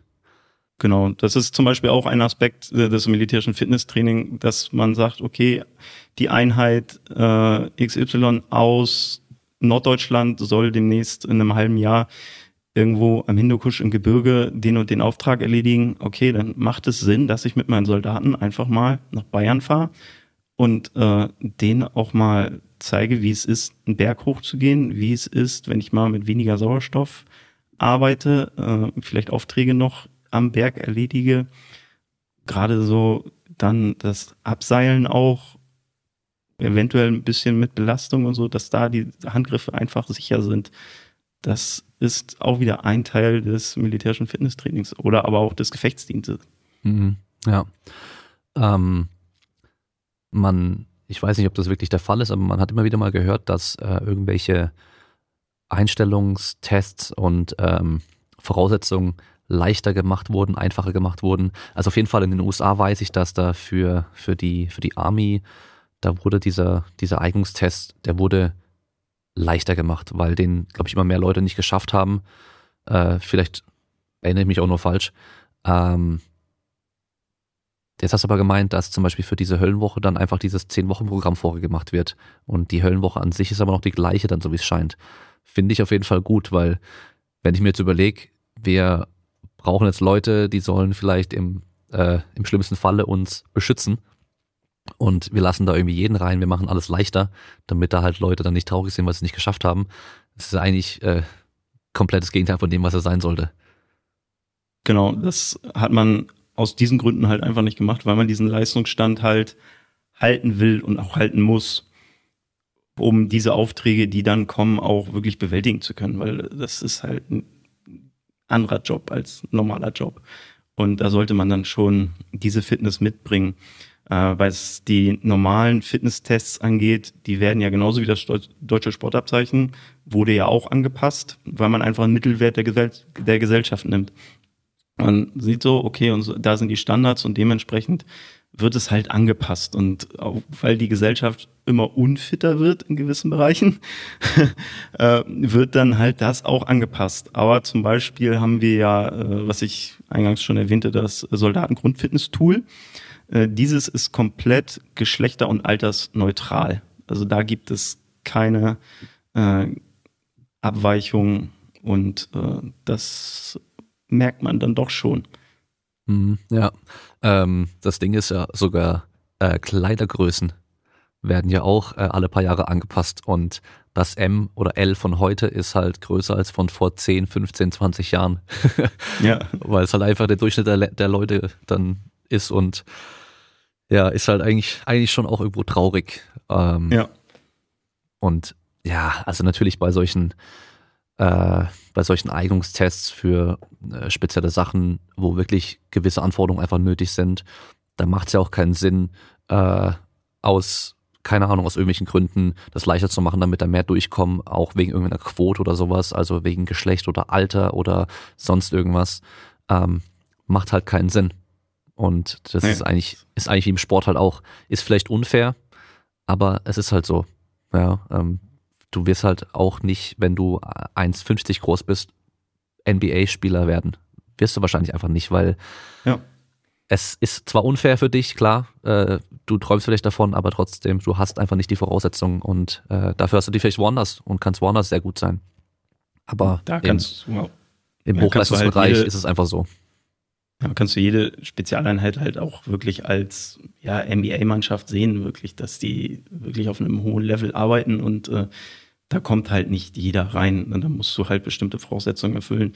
Und da liegt es ja nicht nur jetzt am äh, körperlichen, der körperlichen Fitness, sondern auch, dass dein Kopf vernünftig funktioniert und auch gerade unter Belastung dann. Und das äh, vielleicht passt das Körperliche, du bist mega fit, aber kannst trotzdem nicht äh, eins und eins zusammenzählen. Also, und dann Mhm. bringt es halt auch nichts. Und auch das wird halt getestet. Ja, naja. Ja, macht ja auch Sinn. Ich meine, Ja. kannst die übelste Maschine dahinstellen, wenn der halt nur Scheiße baut, dann bringt das natürlich Ja. auch nichts. Ja. Hast du denn, oder macht ihr in, in der Ausbildung, wenn die Leute dann da habt, macht ihr da mit denen auch irgendwelche Workouts, einfach auch zum Gucken so, okay, wie, wie hart kann er durchziehen? Mm, Wir haben gerade, was den Lehrgang militärische Fitness angeht, so ein ja, Hallenduathlon, nennen wir es mal so, der, wo wir Ausbilder auch jedes Mal mitmachen, um einfach nur mal zu sehen, okay, einerseits, okay, wir machen das Gleiche, was ihr macht, ähm, aber da sieht man dann schon, okay, wer kann richtig zählen, wer äh, zieht die Übungen vernünftig durch, bei wem passt der Bewegungsablauf. Ja, das ist, äh, sowas haben wir mit äh, drinne, jetzt was den Übungsleiter angeht, weil das ja wirklich nur eine Basisbefähigung ist. Äh, da haben wir das so nicht drinne. Hm. Was ist bei eurem Duathlon dabei? Ähm, es ist kleiner Sprint, ein bisschen Gleiten, äh, Kniebeugen, Push-ups, ähm, einmal die Wand hochlaufen und oben abklatschen. Äh, also Überwinden von Hindernissen dementsprechend dann. Mhm. Und dann, wir arbeiten gerade an der Sportschule viel mit dem Biathlon Lasergewehren. Ich weiß nicht, ob du die kennst. Mhm. Die Biathleten trainieren da halt viel mit und wir haben die halt auch am Standort und die sind halt perfekt dafür, um sportliches Training mit militärischem Training zu verknüpfen. Mhm. Okay, das heißt, ihr habt einfach einen reinen Sportteil und dazu dann noch Schießen. Genau, genau, unter Belastung dementsprechend dann halt. Ich, ich schaffe eine Vorbelastung und dann gehe ich ans Schießen. Ja, das ist ja auch äh, klar, du kannst der beste Schütze sein, aber wenn du da irgendwo hinrennen musst, dass dein Puls hoch ist und äh, du dann Genau. nicht mehr triffst, dann bringt das halt auch nichts mehr. Genau, und das sind halt Sachen, die man so auf der Schießbahn nicht unbedingt abbilden kann, weil da geht's dann wieder um Schießsicherheit. Ich kann nicht jeden total belasten und dann an die Waffe packen, wenn ich die Grundvoraussetzung dafür nicht habe. Hm, ja, könnte auch vielleicht gefährlich werden dann. Genau. Ja. Äh, du hast gemeint, du, ihr macht dann auch als Ausbilder mit. Gibt's dann, also seid ihr dann auch vorne mit dabei oder ist Es das schon der ein oder an. andere Fitter? Es kommt drauf an. Also das äh, Ziel ist natürlich vorne mit beide zu sein, aber es gibt halt Leute, die sind einfach besser und das ist auch gut so. Und äh, denen auch zu zeigen, alles klar, wir als Ausbilder sind auch nur Menschen, äh, ist auch sehr wichtig und ist halt auch tagesformabhängig, weil wir führen, also dieses Jahr geplant sind 20 Lehrgänge. Wenn du 20 Mal im Jahr dieses dieses Workout in Anführungszeichen machst, ist, einerseits wirst du dann natürlich besser, aber pff, ja, Okay. schlaucht dann auch irgendwann. Ja, okay. Also 20 äh, im Jahr, das heißt, du bist dann schon eigentlich fast durchgehend damit beschäftigt, oder? Äh, ja, dadurch, dass der Bereich militärische Fitness so extrem geworden ist, äh, führen wir halt viele Lehrgänge durch. Wir sind vier Ausbilder, also es gibt noch drei andere wie mich am Standort. Ähm, Wir wechseln uns da ein bisschen in den Teilbereichen ab. Jeder hat halt so seine Schwerpunkte. Bei mir ist es halt militärische Fitness und funktionelle Fitness. Bei dem anderen ist es wirklich mehr so Springen und Werfen, weil ähm, wir haben einen Bob-Anschieber mit auf dem Dienstposten, Janis Becker. Der ist mit dabei und der hat halt seine Schwerpunkte woanders und somit ergänzen wir uns alle in unseren Schwerpunkten. Und ja, das heißt nicht, dass wir jetzt jeden Unterrichtsabschnitt jedes Mal komplett begleiten. Das, und, und des Weiteren sind wir als Ausbilder auch, äh, wie, auch wir haben unsere Vorgesetzten und das sind die Diplom-Sportwissenschaftler am Standort, die als Hörsaalleiter den Hörsaal begleiten und wir sind punktuell dann in den Schwerpunkten halt drinne. Hm, okay. Also Sportwissenschaftler habt ihr auch. Das heißt, man kann auch als Sportwissenschaftler theoretisch bei der Bundeswehr noch Karriere machen. Genau, genau. Also wir haben äh, mehrere zivile Diplom-Sportwissenschaftler und wir haben, äh, wie viel sind es jetzt? Drei militärische, die halt über die Bundeswehr studiert, also Sport studiert haben und dann an den Status gekommen sind. Und Okay. das andere sind, ja. Das ist ja auch gut zu wissen, weil es ist immer die Frage als Sportwissenschaftler, okay, was mache ich danach damit? Und Genau, äh, genau. also, Also Bundeswehr ist auch eine Möglichkeit. Genau, also wir haben einmal natürlich an der Schule, wir haben noch eine Außenstelle in Sonthofen in Bayern, wo wir zum Beispiel auch den Fachsportleiter ähm, für Skitouren anbieten. Und da haben wir natürlich auch Sportwissenschaftler. Wir haben in der Truppe, äh, also die, über die Landeskommandos, äh, haben wir Sportlehrertruppe, die für die Sportausbildung an den Standorten äh, zuständig sind oder aber halt auch die äh, Weiterqualifikation beziehungsweise die Aufrechterhaltung von Qualifikation, weil so ein Fachsportleiter oder Übungsleiter äh, läuft nach vier Jahren halt ab und der muss dann wieder aufgefrischt werden. Dafür sind die zuständig. Und dann haben einige Bereiche, gerade wieder äh, bei den Piloten zum Beispiel, gibt's äh, Sportwissenschaftler, die für das Training der Piloten extra da sind oder auch bei den Spezialeinheiten.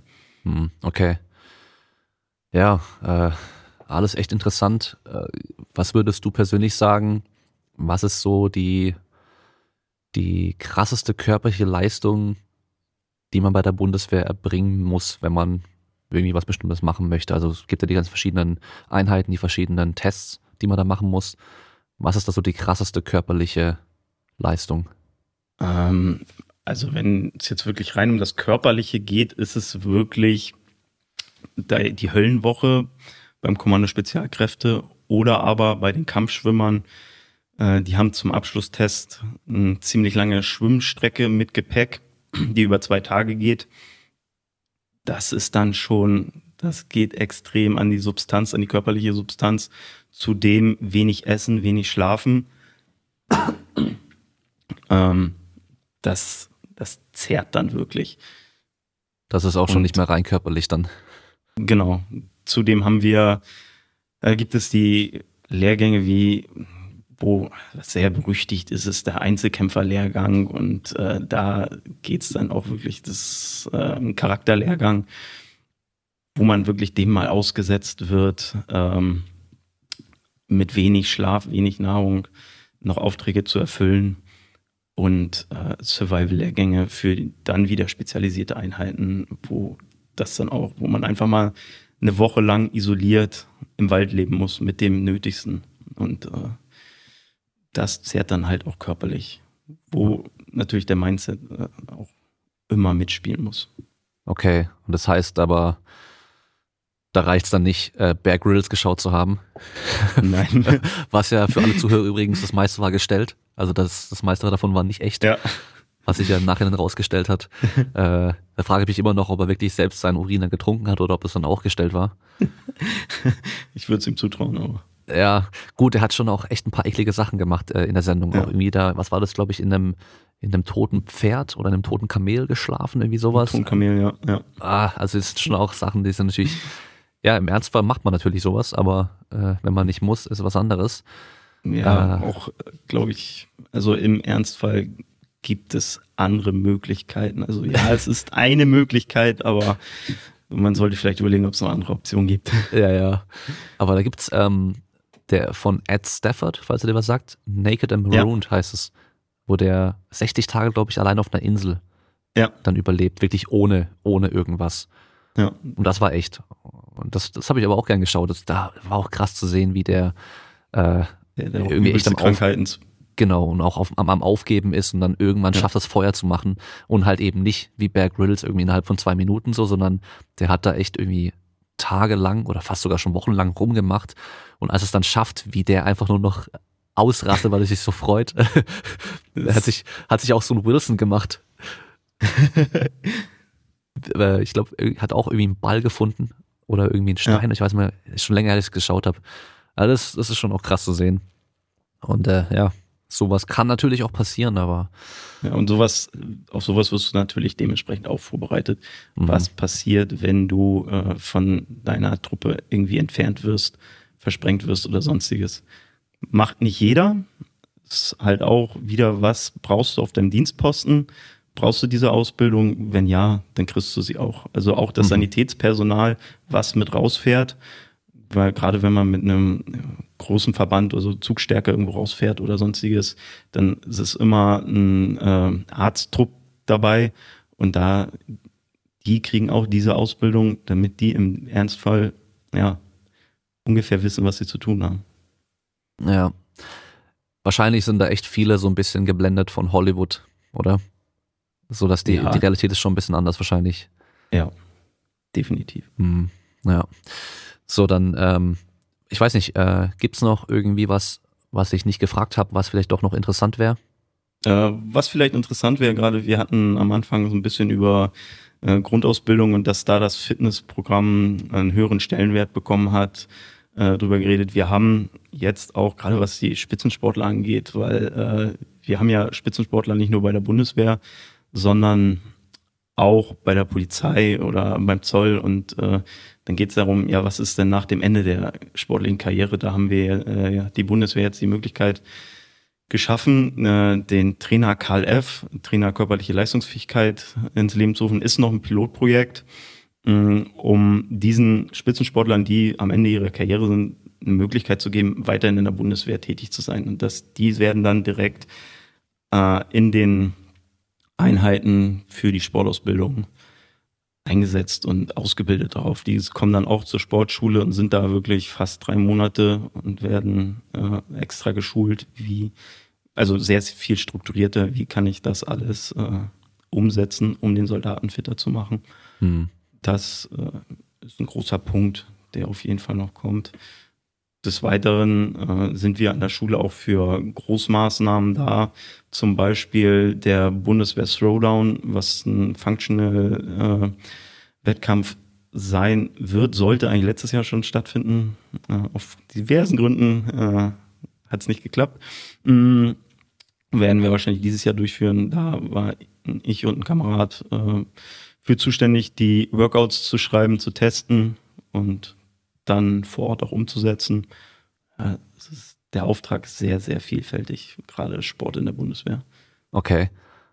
Also wird es da äh, sozusagen einen Wettkampf geben, der wirklich militärische Fitness dann irgendwo beinhaltet? Ähm, ja, wird eher, also ja, so anteilmäßig schon, aber nicht groß, weil was jetzt für zum Beispiel auch wieder militärische Fitness, da haben wir auch wieder einen eigenen Wettkampf, das ist der Military Fitness Cup, mhm. findet auch einmal im Jahr an der Sportschule der Bundeswehr statt. Da geht's dann rein um die militärische Fitness. Äh, beim Bundeswehr Throwdown wird's wirklich sehr um das Functional gehen. Okay. Es ist, also man könnte es CrossFit-Wettkampf nennen, aber ist nicht so gewollt. Ja, ja, klar. Okay. Äh, ist es dann aber nur für Leute von der Bundeswehr oder auch offen für genau. Zivilisten? Nee, äh, der ist rein für Bundeswehrsoldaten. Genauso wie der Milfit Cup. Ähm, der ist rein für Soldaten, aber auch Soldaten anderer Nationen. Wir hatten zum Beispiel auch schon Belgier da, die mit dem Team gestartet sind.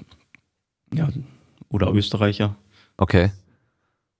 Also da kann theoretisch äh, jede Nation eigentlich mitmachen. Und ja, wer weiß, vielleicht haben wir in zehn Jahren dann so eine Military Fitness Weltmeisterschaft, wo dann die ganzen Nationen so gegeneinander antreten. Wäre wär auf jeden Fall eine geile Idee, ja. Ja, eigentlich nicht schlecht, oder? Dann macht man lieber sowas, ja. statt äh, rumzuballern oder so.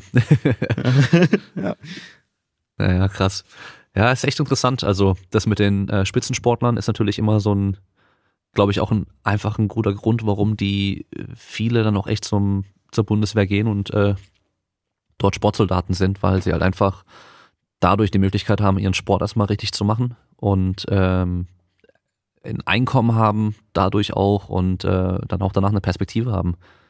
Ja, das ist, brauchen wir, brauchen wir ja nicht drüber reden. Also Spitzensport kostet Geld und nicht jeder Spitzensport oder jede Spitzensportart ist jetzt so populär wie Fußball. Da brauchen wir einfach nur mal zum Beispiel das Tontaubenschießen nehmen oder sonstiges. Das äh, ist einfach nicht so populär und dementsprechend hat halt die Bundeswehr sich dazu entschlossen oder aber halt auch Polizei und Zoll diese Förderstellen äh, zu öffnen und bei uns sind es um die 827 Dienstposten die da wirklich für da sind, dass du deinen Sport machen kannst und dann halt Deutschland halt dementsprechend auch repräsentieren kannst. Und diese Plätze sind auch hart umkämpft, weil äh, da musst du schon im Kader sein, du musst schon erfolgreich sein, um da wirklich in eine Förderung reinzukommen. Mhm, ja. Das, äh, ja, ich kenne auch einen Athleten, der es zum Beispiel leider nicht geschafft hat, der ist nicht reingekommen, den haben sie nicht äh, ausgewählt, äh, weil natürlich auch eben viele wollten da rein und äh, dann wurden halt Entscheidungen getroffen. Für ihn natürlich total blöd. Ähm, ja, das ist natürlich immer auch ein bisschen so schwer, aber dann auch wieder ein bisschen Motivation wahrscheinlich, um halt im nächsten Mal dann bis dahin bessere Leistung abzuliefern, so gut wie es halt geht, um dann einfach wirklich durch Leistung halt zu überzeugen und äh, reinzukommen. Genau, das ist auch, wenn du dann in, auf deinem Dienstposten oder in deinem Kader dann die Leistung nicht bringst, dann kann das auch ganz schnell sein, dass du wieder äh, den Dienstposten los bist. Mhm. Das ist äh, jetzt nicht Verletzung. Wenn du eine Verletzung hast, du eine Verletzung, dann wird halt geguckt, was kann man machen. Aber wenn du deine Leistung nicht mehr bringst, ja, dann äh, kann das auch ganz schnell zu Ende sein. Zudem äh, werden auch noch äh, militärische Sportarten gefördert, wie den maritimen Fünfkampf oder äh, militärischer Fünfkampf und äh, ja das Fallschirmspringen, was ja nicht olympisch ist, wird für uns noch gefördert. Oder aber auch zum Beispiel vom DLAG das Rettungsschwimmen. Das ist auch ein Wettkampfsport und auch dort, die werden zum Beispiel auch in Warndorf im Standort trainiert. Und äh, seit fast einem Jahr, glaube ich, oder zwei Jahren äh, haben wir 14 Dienstposten für zivile paralympische Spitzensportler, zum Beispiel Christiane Rappe vom Triathlon, die wird gefördert. Ja, also da mhm. sind schon extreme Möglichkeiten, gerade dann olympische Sportarten ja. vernünftig durchführen zu können. Mhm. Was ist der militärische Fünfkampf? Das äh, sind ja Crosslauf-Elemente, das ist äh, die CISM-Hindernisbahn, also ein Hindernisbahnlauf. Das ist auch wieder das Schießen, äh, Handgranatenweitwurf oder Zielwurf beinhaltet das zum Beispiel. Ja, also das, das hört sich wirklich, cool an, ey. ja, es geht eigentlich, also da knallt nichts, das ist wirklich nur der Wurfkörper, der ein Gewicht, bestimmtes Gewicht hat. Und ähm, was man ja gar nicht glaubt, es gibt ja das CISM, International Military Sport äh, Council. Äh, da sind, werden jedes Jahr große Meisterschaften, Weltmeisterschaften durchgeführt, oder nicht jedes Jahr, aber halt in gewissen Abständen. Die letzte war letztes Jahr in Wuhan, der Ort sollte ja eigentlich bekannt sein. Ja. Äh, ähm, da war das letztes Jahr zum Ende des Jahres. Sehr guter Zeitpunkt gewesen. Mm, und ja, das ist größer als Olympia fast. Also da sind richtig viele Militär, also jede Nation stellt dann seine Soldaten dahin und äh, die dann bestimmte Wettkämpfe mhm vom Radrennen bis ja halt dem militärischen Fünfkampf oder maritimen Fünfkampf, wo du dann Hindernis schwimmen hast und die, solche Sachen. Okay. Ja, krass. Ähm, Granatenweitwurf. Wie viel wiegt das Ding? Uh, so ganz das grob. weiß ich nicht. Äh, müssten drei Kilo sein. Oh, also ja, doch so schwer. Es gibt, es gibt verschiedene. Es gibt äh, also nicht wie in der Schule früher Schlagball mit 80 oder 200 Gramm, sondern schon deutlich schwerer. Ja, ist deutlich schwerer, aber genau kann ich es nicht sagen. Okay. Ja, das ist, das ist natürlich immer so eine äh, witzige Vorstellung, äh, wenn es halt eine echte Granate wäre. Ding rausziehen, ja. werfen und dann guckt man einfach, welches Loch dann am Schluss am weitesten vorne ist. ja. Dann würde ich zum Schluss äh, sagen, wie immer bekommt mein Gast das Wort. Und in deinem Fall würde ich vorschlagen, dass du für Leute, die überlegen, zur Bundeswehr zu gehen. Also die überlegen jetzt, ähm, sie wollen zur Bundeswehr gehen und äh, vielleicht auch irgendwo in dem Bereich, der, wo die körperliche Fitness noch wichtiger ist. Was kannst du denen da für Tipps mitgeben? Oder vielleicht sogar, mach's nicht. Kann man ja auch sagen, vielleicht. Nein, also dieses mach's nicht, äh, würde ich niemals sagen, weil jeder muss seine eigene Erfahrung machen. Es gibt gute, schlechte Sachen an dem Arbeitgeber Bundeswehr auf jeden Fall muss jeder sein, sollte sich jeder sein Urteil selber machen. Ähm, wenn es auf jeden Fall allgemein schon Bundeswehr ist, fangt an, euch zu bewegen. Fangt an, nicht nur zu laufen, sondern äh, geh auch mal ins Fitnessstudio, mach mal ein paar Kniebeugen, mach die Grundübung, mach Kniebeugen, wie gesagt, mach äh, Kreuzheben, mach Bankdrücken, ja, auch das auf jeden Fall. Alles, was dich stärker macht und schneller macht. Arbeite eher im Kraftausdauerbereich, alles andere kommt dann schon. Hm. Ja. CrossFit, vielleicht Strongman, vielleicht Parkour, ja. sind alles Sachen, die, glaube ja. ich, gar nicht schlecht werden, oder? Ansonsten geh in eine CrossFit-Box, lass dich da vernünftig trainieren und dann bist du eigentlich schon sehr, sehr gut äh, aufgestellt, um auf jeden Fall die Grundausbildung erstmal äh, hinter dich zu bringen und oder das zu machen und dann alles weitere kommt dann kommt dann auch auf deinem Dienstposten und halt weiterführend, wie du dich dann halt selber robust machst, sagen wir es mal so. Ja, cool. Dann, also man scheint ja dann auch einfach, wenn man die Grundausbildung bestanden hat und so weiter, dann auch einfach entsprechend eh noch ausgebildet zu werden. Von daher hat man da Leute, genau. die einem dann einen an die Hand nehmen und die auch Erfahrung haben, die wissen, wie es funktioniert, was man wie trainieren sollte, um dann eben halt im entsprechenden Bereich auch gut zu werden. Genau, also es steht und fällt immer mit deinem Vorgesetzten, den du hast ob der selber auch Sport interessiert ist. Wenn der nicht Sport interessiert ist, ja, dann wird er dich auch nicht äh, zum Sport gehen lassen in deiner Dienstzeit oder sonstiges. Da unterstützen. Ansonsten halt dich einfach an die älteren Kameraden, die sportlich sind. Geh mit, lerne und dann, dann wird das schon. Okay. Ja, cool. Dann sind wir am Ende für heute mit der ersten Folge in 2021 mit einem Gast. Und äh, dann hören wir uns wieder beim nächsten Mal. Also bleibt stark. Ciao. Ciao.